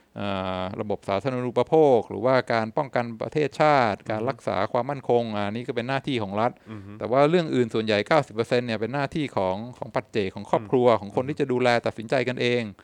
นะรัฐไม่ต้องมาบอกว่าอ่าเด็กเล่นคอมพิวเตอร์เกมคอมพิวเตอร์ได้วันละกี่ชั่วโมง หรือว่ามีลูกได้กี่คน หรือว่าอะไรต่ออะไรเนี่ยไม่ใช่หน้าที่ของรัฐเลยไปไกลๆครึ่งแรกเนี่ยผิดหมด ส่วนครึ่งที่สองที่บอกว่าคุณมีหน้าที่ทำอะไรให้ประเทศชาติก็ผิดเหมือนกันอ่าไม่มีอ่าทุกคนเราก็มีหน้าที่ดูแลครอบครัว ดูแลสังคม ดูแลชุมชนของเรานะก็อ่าประเทศชาติก็เป็นก็เป็นเรื่องสมมุติเรามาอยู่ด้วยกันก็อ่าเพราะว่าอ่ามีบางเรื่องที่เราจัดการเองไม่ได้ เราต้องการรักษาเสรีภาพ เราต้องการมีอ่าประชาธิปไตย เพราะฉะนั้นเราก็มีรัฐบาลที่คอยดูแล แต่ว่าแค่นั้นก็จบ เราไม่ได้มีหน้าที่ต้องไปเป็นแบบว่าอ่าคนรับใช้ต้องไปสละอ่าเสียสละเพื่อประเทศชาติเพื่ออะไรไม่เกี่ยวอ่าอ่ามันมันมันมันมันมันมันไม่ใช่คำถามที่ถูกต้อง เพราะฉะนั้นอ่าทั้งครึ่งแรกและครึ่งหลังของคำถามเนี่ยผิดหมดโอ้โหแซบดีฮะอันนี้อันนี้ด่าเคนเนดีเลยนะครับเออเปิดมาเนี่ยครับโอ้โหผมอ่าไอดอลฟาขดองก่อนเลยาไอดอลของเออของของคนอเมริกันเนี่ยเออฟาดก่อนเลยอืมบอกว่าไม่ใช่ แล้วก็หลังจากนั้นก็เริ่มพูดเลยว่าอ่า ระบบทุนนิยมคืออะไรอ่าตลาดเสรีคืออะไรอ่าใครใครค้าค้าอ่าใครอยากทำอะไรก็ทำแล้วก็ทุกคนก็อ่าทำในสิ่งที่คิดว่าจะทำให้อ่าอ่าตัวเองนะบวกลบคูณหารดูจะทำงานไหมถ้าคิดว่าอ่าทำงานนี้อ่าดีกว่าไม่ทำก็เลือกทำไม่มีใครมาบังคับได้อ่านี่คือฟรีดอมแล้วก็คนเดียวที่จะมาบังคับเราให้ทำอะไรที่ไม่อยากทำได้ก็คือ ก็คือรัฐบาลอ๋อที่มาบอกว่า นี่ก็เป็นกฎอย่างนี้นะ เกิดมาเป็นชนชั้นนี้ก็ต้องอยู่อย่างนี้นะ อันเนี้ยแหละคืออาผู้ที่จะมาทำให้เสรีภาพของเราหายไปอืมเพราะฉะนั้นระบบ ทุนนิยม ระบบตลาดเสรีเนี่ยเป็นทางที่ดีที่สุดที่จะทำให้เกิด freedom เสรีภาพ แต่ว่าอันนี้อันนี้คือเขาพูดในแง่ของว่า อันนี้เขาพูดเนี่ยเอ่อพี่โอ๊ตบอกว่าวันนี้อาจารย์มาแนว conservative อย่างแท้ true อันนี้แอบพูดตอนท้ายๆนะหวังว่าหวังว่า เอ่อพี่น้องจะไม่ได้ฟังอยู่โรซี่กับเซนะร่าจะไม่เห็นนะฮะอ่าลำบากแน่ เออแต่ว่าแต่ว่าอันนี้ก็คืออาจารย์วินัยก็ยังพูดในลักษณะเออคือเขาเรียกอะไรเออคุณมิลตันเนี่ยเออพูดพูดพูด บนพื้นฐานหรือบริบทว่าอยู่ในสหรัฐใช่ไหมฮะ อยู่ในสังคมแบบเสรีประชาธิปไตยใช่ไหมฮะเขาพูดอยู่บนพื้นฐานนั้นใช่ไหมฮะ อืมอืมก็ freedom สำคัญมากอืมก็คือก็คืออ่าคนอเมริกันนี่บ้าเรื่องนี้มากเรื่องเรื่องเสรีภาพเรื่องว่าอย่ามาบังคับกันนะอ่าทำยังไงถึงจะรักษาเสรีภาพของเราไว้ได้ อืมเพราะว่าเพราะว่าคือผมก็รู้สึกว่าคือก็รู้สึกว่า อย่างที่มีรุ่นพี่อาวุโสของทางจุฬาเนี่ยที่ออกมาบอกว่าเออต้องใช้หลักการเรื่องอะไรฮะเออ division of labor เออ of labor เนี่ยเออกับเรื่องของการอธิบายการแบกเสลี่ยงเนี่ยเออมันก็คือ เหมือนเป็นการเอาหลักการอะไรสักอย่างมาอธิบายในสิ่งที่มันที่มันไม่ได้เข้าที่มันที่มันไม่ได้เกี่ยวกันน่ะเออซึ่งซึ่งอันนี้ก็คล้ายๆกันคือแบบว่าเฮ้ยเนี่ยพวกคุณก็ต้องแบบรัฐบาลก็มีหน้าที่เรื่องความมั่นคงของชาติเรื่องของอะไรต่าง ๆ เหล่านี้สิเขาก็ต้องปกครองเรื่องอะไรต่างๆ เหล่านี้ก็ใช่ไงคือเขากำลังพูดในบริบทของความเป็นสังคมแบบประชาธิปไตยการให้ความสำคัญกับเรื่องของเสรีภาพให้ถึงที่สุด เออ อันนี้เป็นเรื่องที่สำคัญที่สุดใช่ไหมฮะ แต่ว่าถ้าเกิดว่าจะหยิบมาใช้กับประเทศไทย แล้วก็บอกว่าเนี่ยเห็นไหมก็ต้องรัฐบาลเออเขาก็มีหน้าที่ในเรื่องของความมั่นคงปกป้องนู่นนั่นนี่อะไรอย่างเงี้ยแล้วแบบว่า เพราะฉะนั้นก็คือแบบก็ถูกแล้วที่เขาแบบว่ามาริดรอนสิทธิเสรีภาพของคุณมากขึ้นหรืออะไรแบบเนี้ยซึ่งมันไม่ใช่มันใช้ไม่ใช่ด้วยกันไม่ได้ไม่ใช่ไม่ใช่นะครับไม่ใช่อันนี้ก็เลยแบบไม่ใช่อยากจะบอกแบบว่าเอออแบบหลาย ๆ คนว่าเฮ้ยคุณจะหยิบยกอะไรขึ้นมา แล้วพูดให้มันเป็นประโยชน์กับสิ่งที่คุณแบบว่าจะเอามามาใช้โต้แย้งเนี่ยเออมันมันก็ต้องดูบริบทกันด้วยยอดมากสรุปได้ยอดมากครับใช่คผรับมอ่า division of labor แล้วก็อ่า การแบ่งงานกันทำแล้วก็ความเจริญก้าวหน้าทั้งหลายทั้งปวงเนี่ยต้องตั้งอยู่บนพื้นฐานของเสรีภาพอืมอ่า freedom สำคัญที่สุด ความเท่าเทียมอะไรต่างๆเหล่านี้สาด้วมายรถอ่าปัจเจกสามารถมีทางเลือกได้อืมแล้วก็อ่าไม่ใช่มามาบังคับกันอืมถ้าอยากจะแบ่งงานก็ทำก็ได้ แต่ว่าบนพื้นฐานของความสมัครใจอืมแล้วก็ต้องวินวินต้อครังบผมทั้งสองฝ่ายได้รับประโยชน์ทั้งคู่อ่าแบ่งกันให้มันสมน้ำสมเนื้อออืมอืมครับผมไม่งั้นไม่ไม่ ไม่ไม่ได้ไม่ครัได้บผมนะครับนะฮะเอ่อดีใจนะฮะพี่โอ๊ตนี่เมื่อวานเพิ่งมาไลฟ์กับเราอ่านะครับฟังฟังอยู่ฟังในอยู่ใน global อ่า view อ่าเรื่องนะครับแล้วก็บอกว่าเรื่องเกาหลีจงๆเรื่องเกาหลีจริงๆก็อ่าพ่วงมาจากที่อาจารย์วินัยพูดแหละเออตอนวันนั้นน่ะที่เอ่ออาจารย์วินัยมาคุยเกี่ยวกับเรื่องของ Squid Game อะอ่าเออก็คือก็คือพี่โอ๊ตก็เอ่อจะเชื่อมต่อ ต่อเนื่องมาจากเอ่ออ่าคลิปของอ่าของอาจารย์วินัยแหละอ่าเอออ่าซึ่งอ่าก็อยากรู้เหมือนกันนะครับว่าในเอ่อเทปต่อๆไปของพี่โอ๊ตนี่จะมีเกี่ยวกับเรื่องนี้ด้วยหรือเปล่าอ่าอ่าอ่าอ่าจำได้จำได้ที่บอกว่าอ่าเกาหลีมีพวกค่านิยมอะไรทั้งหลายที่เอออ่าอ่าโลกตะวันตกอาจจะยังไม่เก็ตใช่ไหมอ่าเรื่องใช่อะไรใช่ใช่ตัดพ่อตัดลูกกันอะไรเงี้ยใช่ซึ่งใช่ใช่mainstream ยากว่ะอ่าอ่าโอ้เผลอแป๊บเดียวนะเออแป๊บเดียวอยู่ดีพรวดขึ้นมาเลยครับเออแล้วก็เอ่อ ทำเงินได้เยอะมากด้วยเออนะครับแล้วก็ดูเขากำลัง on the way จริงๆไม่ว่าจะเป็นทั้งวงการภาพยนตร์ วงการซีรีส์แล้วก็วงการเพลงด้วย soft power ของเขานี่มันมาจริงอ่าคือฝรั่ง get อะเขาสามารถเปลี่ยน message ให้ให้มันมันมันมันเป็นสากลนะครับแล้วผมใครๆก็ get ๆอ๋อรู้แล้วเพราะว่าพี่โอ๊ตอะเขาจะต่อเนื่องมาจากเรื่องของโนเบล รางวัลโนเบลไงอ่าเออเพราะว่าตอนนั้นที่เราคุยกันใน Squid Game เนี่ยเราก็อ่าคุยเกี่ยวเรื่องของรางวัลโนเบลอ่าอ่าเอ่อสาขาทางด้านเศรษฐศาสตร์เศรด้ษวยใช่ไหมศาสครับใช่ค่าแรงเออขั้นต่ำใช่อ่าแล้วก็แล้วก็ซึ่งคุณผู้ชมท่านไหนที่ยังไม่ได้ดูหรือว่าติดตามนะครับก็สามารถไปดูย้อนหลังกันได้ของเทปของอาจารย์วินัยนะครับเทปนั้นก็จะมีคุยเรื่อง Squid Game รางวัลโนเบลอะไรต่างๆด้วย ซึ่งก็พอดีพี่โอ๊ตก็เลยมาพูดถึงรางวัลโนเบลเมื่อวานเนี่ยนะครับสำหรับคุณผู้ชมที่ยังไม่ได้ชมด้วยเอ่อเมื่อวานนี้ก็คุยกันเรื่องของรางวัลโนเบลแต่ว่าเป็น part ของเกี่ยวกับเอ่อ สื่อเอ่อที่สื่อมวลชนอ่าได้รับรางวัลสาขาอ่าเสรีภาพอ่าอ่าแบบนี้เอ๊ะเสรีภาพหรือว่าวรรณวรรณกรรมนะเสรีภาพใช่ไหมน่าจะเสรีภาพนะเออเป็นนะครับเป็น peace prize ใช่ไหมใช่คนใช่ฟิลิปปินส์ได้ใช่ไหมใช่เป็นอ่าเป็นสื่อเอ่อสื่อสื่อมวลชน ชาวฟิลิปปินส์นะครับนะที่คว้ารางวัลไปแล้วก็พี่โอ๊ตก็ให้ความสำเอ่อพูดถึงความสำคัญ ในจุดนี้ด้วยนะครับนะฮะว่าเอิ่มเรื่องเรื่องของการทำหน้าที่ของสื่อมันมีความสำคัญขนาดไหนนะครับนะซึ่งก็ใครยังไม่ได้ดูอยากให้ไปดูจริงๆนะครับแล้วก็คือถ้าเกิดว่าอยากจะให้มันมีความต่อเนื่องกันนะครับถ้าคุณยังไม่ได้ดูเทปที่แล้วของอาจารย์วินัยเนี่ยก็อยากให้ลองดูเทปนั้นก่อน แล้วหลังจากนั้นก็มาดู global view ของพี่โอ๊ตเนี่ยนะครับมันจะมีความต่อเนื่องกันด้วยซีรีส์นะเออนะครับก็ขอบคุณพี่โอ๊ตด้วยนะครับที่โอ้โหจับจับมาเชื่อมโยงแบบนี้ก็จะยิ่งทำให้มีคนสนใจแล้วก็น่าจะดูเนื้อหาของทั้งสองรายการนี้แบบต่อเนื่องกันเออนะครับนะฮะอย่าลืมไปดูเจาะข่าวตื้นด้วยนะครับโอ้โหเมื่อวานเนี่ยนั่งดูกับคุณพ่อมันมากอ๋อนี่นั่งดูด้วยกันเหรออ๋อครับผมเจาะข่าวตื้นครับเมื่อวานาอย่าอย่าพลาดอย่าพลาดสามารถไปดูกันได้นะครับ ซึ่งจริง ๆ วันนี้มีตัวอย่างใช่ไหมอาจารย์แบงค์ ที่ขึ้นอยู่ตรงนั้นเนี่ยเออนะครับซึ่งเราคุยกันหลายเรื่องนะครับกระจายอำนาจนะครับวันนี้การการกระจายอำนาจนี่เป็นเป็น part ที่สำคัญมากๆเลยนะครับที่อยู่ในเจาะข่าวตื้นเทปนี้นะครับเออลองลองเอาขึ้นได้นะครับ แต่ว่าเออเป็นเป็นภาพละกันครับอ่านะฮะก็เน้นๆเลยจริง ๆ แล้วเราจะพูดถึงการเลือกตั้งอบตนะครับแล้วก็การบ่อนใช้คำว่าอะไรบ่อนเซาะบ่อนทำลายนะฮะเรื่องของความแข็งแรงในการปกครองส่วนท้องถิ่น ตั้งแต่มีการยึดอำนาจมานะครับ ซึ่งมันก็ อ่อนแอลงไปเยอะมากเลยนะครับนะแล้วก็อยากจะพูดถึงความสำคัญตรงพาร์ทนี้นะครับของการมีการกระจายอำนาจ แล้วก็อำนาจลงลงไปถึงเอ่อท้องถิ่นลงไปถึงประชาชนใกล้ชิดกับประชาชนจริงๆ ก็อาจจะคล้ายๆกับที่อาจารย์วินัยพูดเมื่อสักครู่นี้แหละนะเกี่ยวเรื่องของอำนาจการต่อรองอะไรแบบแล้วนี้ก็ที่แล้วก็อันนี้อันนี้คืออุดมการณ์ขั้นสูงสุดของมิลตันฟรีดแมนด้วยนะครับ มิลตันฟรีดแมนบอกว่ารัฐบาลที่ดีที่สุดคือรัฐบาลที่กระจายอำนาจมากที่สุดอืมเพราะว่ารัฐบาลเนี่ยมีมีหน้าที่ออกกฎหมาย แล้วก็บังคับประชาชนใช่ไหมทำยังไงถึงจะเกิด maximum freedom เสรีภาพ ก็คืออำนาจต้องกระจายลงไปอยู่ในชุมชนที่เล็กที่สุดอืมทีนี้ถ้าเกิดว่าเรากำลังโดนบังคับโดยรัฐบาลท้องถิ่นอืมแล้วก็เขาออกนโยบายอะไรมาบังคับริดรอนสิทธิเสรีภาพของเราเนี่ย อือฮึอันนี้ไม่มีปัญหาเอ่อก็ย้ายไปอยู่ชุมชนอื่นได้อืมอ่าก็ย้ายไปย้ายมาอืมอ่าถ้าอ่าชุมชนไหนมีการกดขี่ริดรอนสิทธิเสรีภาพคนก็ไม่อยู่คนก็ไม่อยู่าสามารถที่จะอ่ามีมีเสรีภาพได้อย่างเต็มที่อืม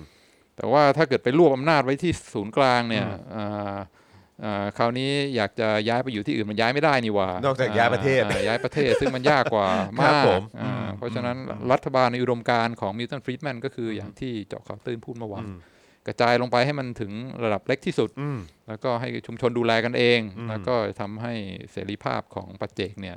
แม็กซิมัมอืมครับผมโอ้โหอันนี้ยอดมากเป็นคำอธิบายที่ดีมากเลยนะครับนะแล้วก็นอกจากนี้เนี่ยเราก็ยังคุยกันเกี่ยวกับประเด็นของเออชัยภูมิป่าแส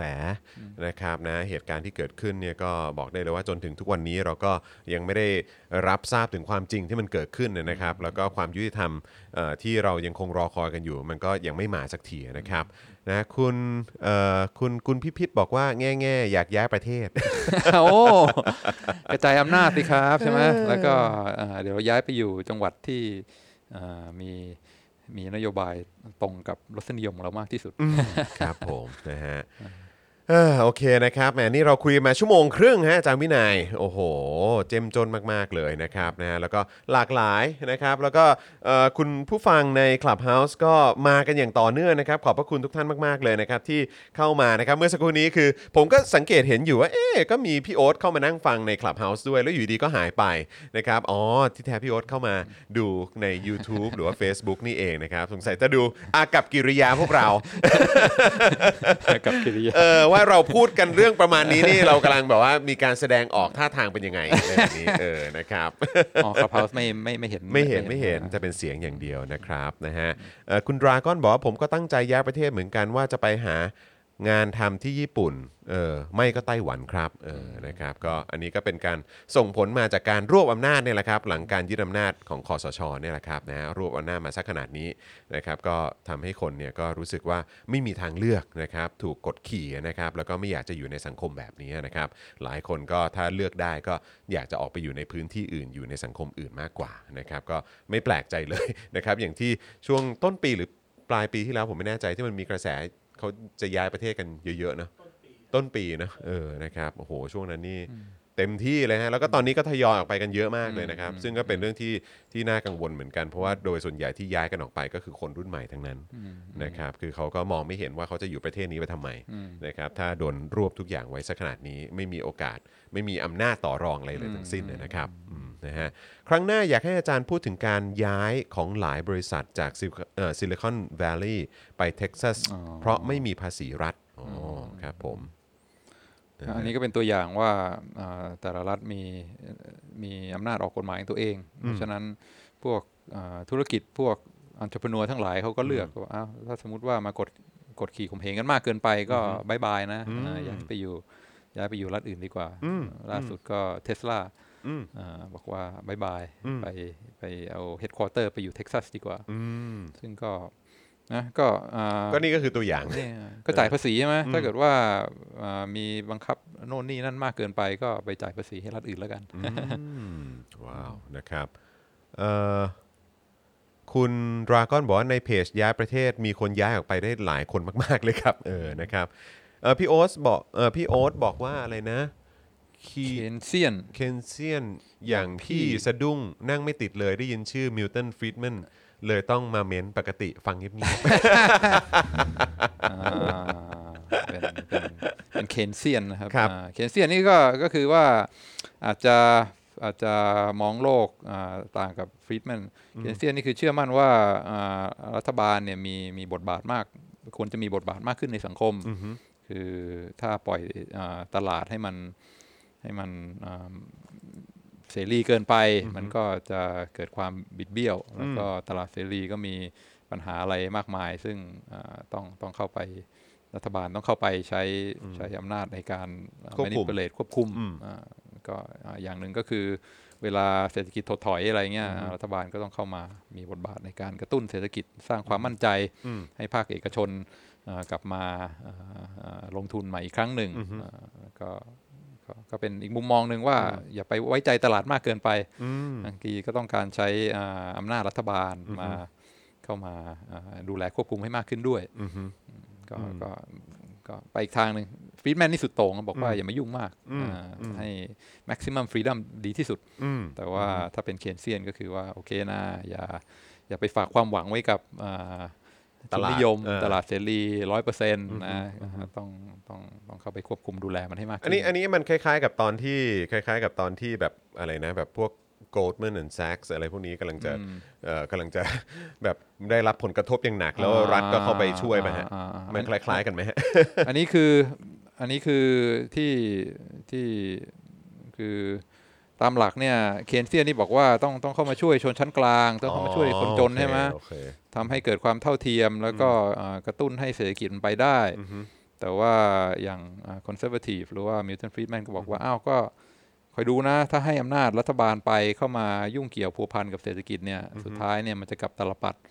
ก็คือแทนที่จะช่วยคนจนชนชั้นกลางเนี่ยก็จะเอาอำนาจนั้นไปช่วยพวก อีลีทอ่ามมากกว่า ซึ่งอ่าบางทีมันก็บอกได้เหมือนกันว่าฟรีแมนก็อาจจะถูก คือสุดท้ายอาบอกว่าจะเข้ามาช่วยอ่าควบคุมดูแลตลาด แต่ว่ากลายเป็นว่าไปช่วยพวกคนรวย ช่วยในแบงค์ช่วยพวกมหาเศรษฐีแทนอืมอืมอืมเออน่าสนใจครับนะฮะพูดพูดกันได้อีกยาวครับ พูดกันได้อีกยาวครับนะฮะเออนะฮะคุณเจมี่บอกว่าสวัสดีจากดูไบค่ะโอ้โหตื่นมาทันไลฟ์ครึ่งหลัง เปย์ทุนให้อาจารย์วินัยด้วยความถูกใจ 299 ค่ะโอ้โหขอบคุณโโหครับขอบคุณคุณเจมี่คุณมากเจมี่นะครับครับนะคุณพระนวัฒน์ใช่ไหมครับ บอกว่าโอนแล้วนะครับ 1,003 บาท โอ้โหขอบคุณมากเลยครับนะฮะ เติมพลังให้กับพวกเราแบบรายวันได้นะครับ ผ่านทางบัญชีกสิกรไทยนะครับ0698975539หรือสแกน QR Code นะครับ แต่ว่าที่สำคัญที่สุดเลยที่อยากจะขอรบกวนคุณผู้ชมนะครับนะฮะเพื่อที่จะได้ดูคอนเทนต์นะครับจากอาจารย์วินัยด้วยนะครับ จากพี่โอ๊ตนะครับ จากอาจารย์วัฒนานะครับ Daily Topics นะครับเจาะข่าวตื้นนะฮะโค้ชแขกหรือว่าทุกๆ รายการในเครือของ Spoke Dark TV นะครับก็อยากจะรบกวนคุณผู้ชมนะครับสนับสนุนพวกเราแบบรายเดือนนะครับทั้งทาง YouTube Membership แล้วก็ Facebook Supporter นะครับมาถึงช่วงท้ายแบบนี้ก็ขอประชาสัมพันธ์อีกครั้งละกันนะครับกับวิธีการนะครับสนับสนุนพวกเราแบบรายเดือนนะครับนะฮะก็ใน u t u b e เนี่ยนะครับที่คุณผู้ชมกำลังคอมเมนต์กันอยู่อย่างสนุกสนานเป็นกันเองนะครับอ่อกันอยู่เนี่ยนะครับก็สามารถกดที่แถบสีฟ้าในช่องคอมเมนต์ได้ หรือว่าไปกดปุ่มจอยหรือปุ่มสมัครที่อยู่ข้างปุ่ม subscribe ก็ได้นะครับแล้วก็เข้าไปดูว่าแพ็กเกจไหนที่คุณผู้ชมนะฮะสามารถสนับสนุนเราได้ต่อเนื่องกันทุก ๆ เดือนไปเรื่อยๆนะครับเราจะได้มีคอนเทนต์ให้คุณผู้ชมได้ติดตามแบบนี้ไปเรื่อยๆ ทุกเดือนเหมือนกันนะครับนะฮะแล้วก็พอเจอแพ็กเกจที่ถูกใจแล้วนะครับก็กดเลือกไปที่แพ็กเกจนั้นนะครับแล้วก็ไปเลือกวิธีการชำระเงินนะครับซึ่งอย่างที่บอกไปนะฮะลองเลือกวิธีการที่ตัดยอดได้ต่อเนื่องทุกเดือนนะครับจะได้ไม่ต้องกังวลว่าจะหลุดนะฮะจากการเป็น member หรือเปล่านะครับอย่างพวกบัตรเครดิตเครดิตบัตรเครดิตบัตรเดบิตนะครับนะฮะค่าโทรศัพท์มือถือรายเดือนอะไรแบบนี้ก็ได้นะครับ หรือถ้าสะดวกแบบ wallet นะครับก็ได้ด้วยเหมือนกันนะครับ เข้าไปกรอกรายละเอียดให้ครบถ้วน แล้วก็กดยืนยันแค่นี้ก็เป็น member ของเราแล้วนะครับนะฮะส่วนทาง Facebook นะครับที่คุณผู้ชมดูอยู่นะครับใต้ไลฟ์นี้เลยครับนะฮะข้างๆกล่องคอมเมนต์นะครับนะฮะมีรูปหัวใจสีเขียวอยู่เนี่ยนะครับกดปุ่มนั้นเลยเพราะว่ามันคือปุ่ม Become a supporter นะครับกดปุ่มนั้นอันนี้ก็ง่ายยิ่งขึ้น เพราะว่าเขาพาเข้าไปที่หน้าชำระเงินเลยนะครับ มีแพ็กเกจเดียวเลยนะครับ แล้วก็เลือกนะครับช่องทางการชำระเงินนะครับที่สามารถทำให้ตัดยอดได้แบบต่อเดือน แบบต่อเนื่องทุกๆ เดือนนะครับนะแล้วก็เข้าไปกรอกรายละเอียดให้ครบถ้วนนะครับแล้วก็กดยืนยันแค่นี้ก็เป็น supporter ทาง Facebook แล้วนะครับสองช่องทางนี้นะครับก็จะทำให้พวกเรามีความมั่นคงมากยิ่งขึ้นเอ่อมีความมั่นคงทางการผลิตคอนเทนต์นะฮะหลายคนเคยเคยเคยได้ยินคำแบบ มีความมั่นคงทางพลังงานอะไรแบบนี้นะครับอันนี้ก็เป็นความมั่นคงนะฮะในการจะผลิตคอนเทนต์ให้คุณผู้ชมได้ติดตามกัน ทุกวันทุกสัปดาห์ทุกเดือนนะครับนะฮะติดตามกันได้นะครับต้อนรับคุณเอ่อ สมวภาหรือเปล่าฮะเออนะครับนะฮะเป็น new member ของเราด้วยขอบคุณนะครับยินดีต้อนรับนะครับครับขอบคุณมากครับอ่านะฮะส่วนคุณคุณลีนะฮะคุณลีบอกว่าสวัสดีครับ ฟังไปแก้บั๊กไปไม่รู้เรื่องเลย เดี๋ยวต้องไปถ้าสงสัยหมายถึงว่าน่าจะไปฟังย้อนหลังนะครับขอบคุณคุณลีด้วยนะคุณลีก็เป็นอีกหนึ่งคนที่เดินทางไปทำงานที่ต่างประเทศด้วยนะครับนะฮะก็เอ่อ ดีใจนะครับที่เอ่อคอยติดตามเนื้อหาในบ้านเราอยู่เสมอนะครับนะฮะแล้วก็ใครที่อยู่ต่างแดนก็ทักทายเข้ามาได้นะครับ สนับสนุนพวกเราได้ด้วยเหมือนกันนะครับ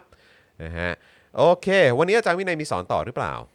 อ่ามีครับบ่ายโมงวันนี้ครับมีโอ้ยตายแล้วเออนะครับเดี๋ยวต้องส่งอาจารย์วินัยไปเตรียมตัวสอนแล้วนะครับ ขออภัยฮะไม่ทราบว่าอาจารย์วินัยมีสอนต่อโอ้ยสบายผมก็เลยบ้านเราอยู่ลากไปซะยาวใกล้ๆเลยเออนะครับผมนะฮะวันนี้ขอบคุณเอ่อคุณผู้ชมมาก ๆ เลยนะครับที่ติดตามพวกเรานะครับเอ่อโค้ชแขกจบไปแล้วนะครับเข้าใจว่าน่าจะจบแล้วนะครับใครที่อยากจะได้เอ่อพริกลาบนะฮะเอ่อที่เป็นวัตถุดิบหลักนะฮะในการทำเมนูวันนี้นะครับก็สามารถสั่งเข้ามาทางหลังไมค์นะครับของ Daily Topics ได้ inbox เข้ามานะครับหรือว่าจะ inbox ไปที่โค้ชแขกโดยตรงก็ได้นะครับเดี๋ยวเราจะดูแลให้นะครับนะฮะจะได้มีวัตถุดิบไปลองทำเมนูตามพี่แขกกันนะครับแล้วก็เย็นนี้นะครับ Daily Topics นะครับก็จะเป็นคิวของผมนะครับเอ่อพี่แขกคำปากานะครับแล้วก็พี่โรซี่ด้วยโอ้โหจัดเต็มนะครับนะฮะแล้วก็แน่นอนอาจารย์แบงก์ก็อยู่กับเราโอ้โหนะครับก็เดี๋ยวติดตามกันนะครับส่วนเจอข่าวตื้นก็เหมือนที่อาจารย์วินัยบอกไปนะครับว่าออนไปตั้งแต่เมื่อวานแล้วนะครับนะฮะใครที่ยังไม่ได้ดูยอดมากไปดูกันได้ episode นี้นะครับอ่า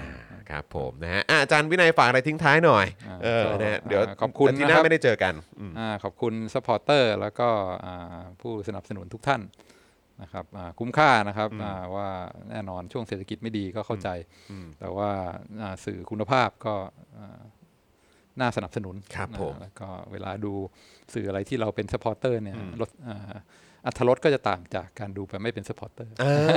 อครับผมก็ขอบคุณทุกคนนะครับครับอ่าผมอืมนะฮะเอ่อดูดูรายการไปก็จะได้ฟินไปด้วยฟินนะครับไปด้วยว่านี่ครับแม่เราสนับสนุนนี่แหละรายการนี้อ่าเออนะครับผมนะฮะขอบคุณทุกท่านมากเลยนะครับแล้วก็วันนี้ขอบคุณอาจารย์วินัยด้วยนะคอ่ายิรับนดีครับสนุกมากครับนะฮะเออนะฮะแล้วก็ยังไงเดี๋ยวเราจะกลับมาเจออาจารย์วินัยอีกทีก็จะเป็น วีคต่อจากเดือนพฤศจิกายนเออนะครับเป็นเดือนพฤศจิกาเลยนะครับ เพราะว่าเพราะว่าเอ่อวีคหน้าเนี่ยก็จะเป็นคิวของอาจารย์วัฒนาอ่านะครับอ่านะก็จะสลับกันนะครับอาจารย์วัฒนากับอาจารย์วินัย ก็เดี๋ยวติดตามกันได้นะครับ ส่วนวันนี้หมดเวลาแล้วนะครับ เจอกันเย็นนี้กับ Daily Topics นะครับ วันนี้ผมจอมินยูนะครับอาจารย์วินัยวงศ์สุรวัตรนะครับแล้วก็อาจารย์แบงค์พวกเรา 3 คนลาไปก่อนนะครับ สวัสดีสวัสดีครับสวัสดีครับบ๊ายบายครับ Daily Topics กับจอห์นวินยู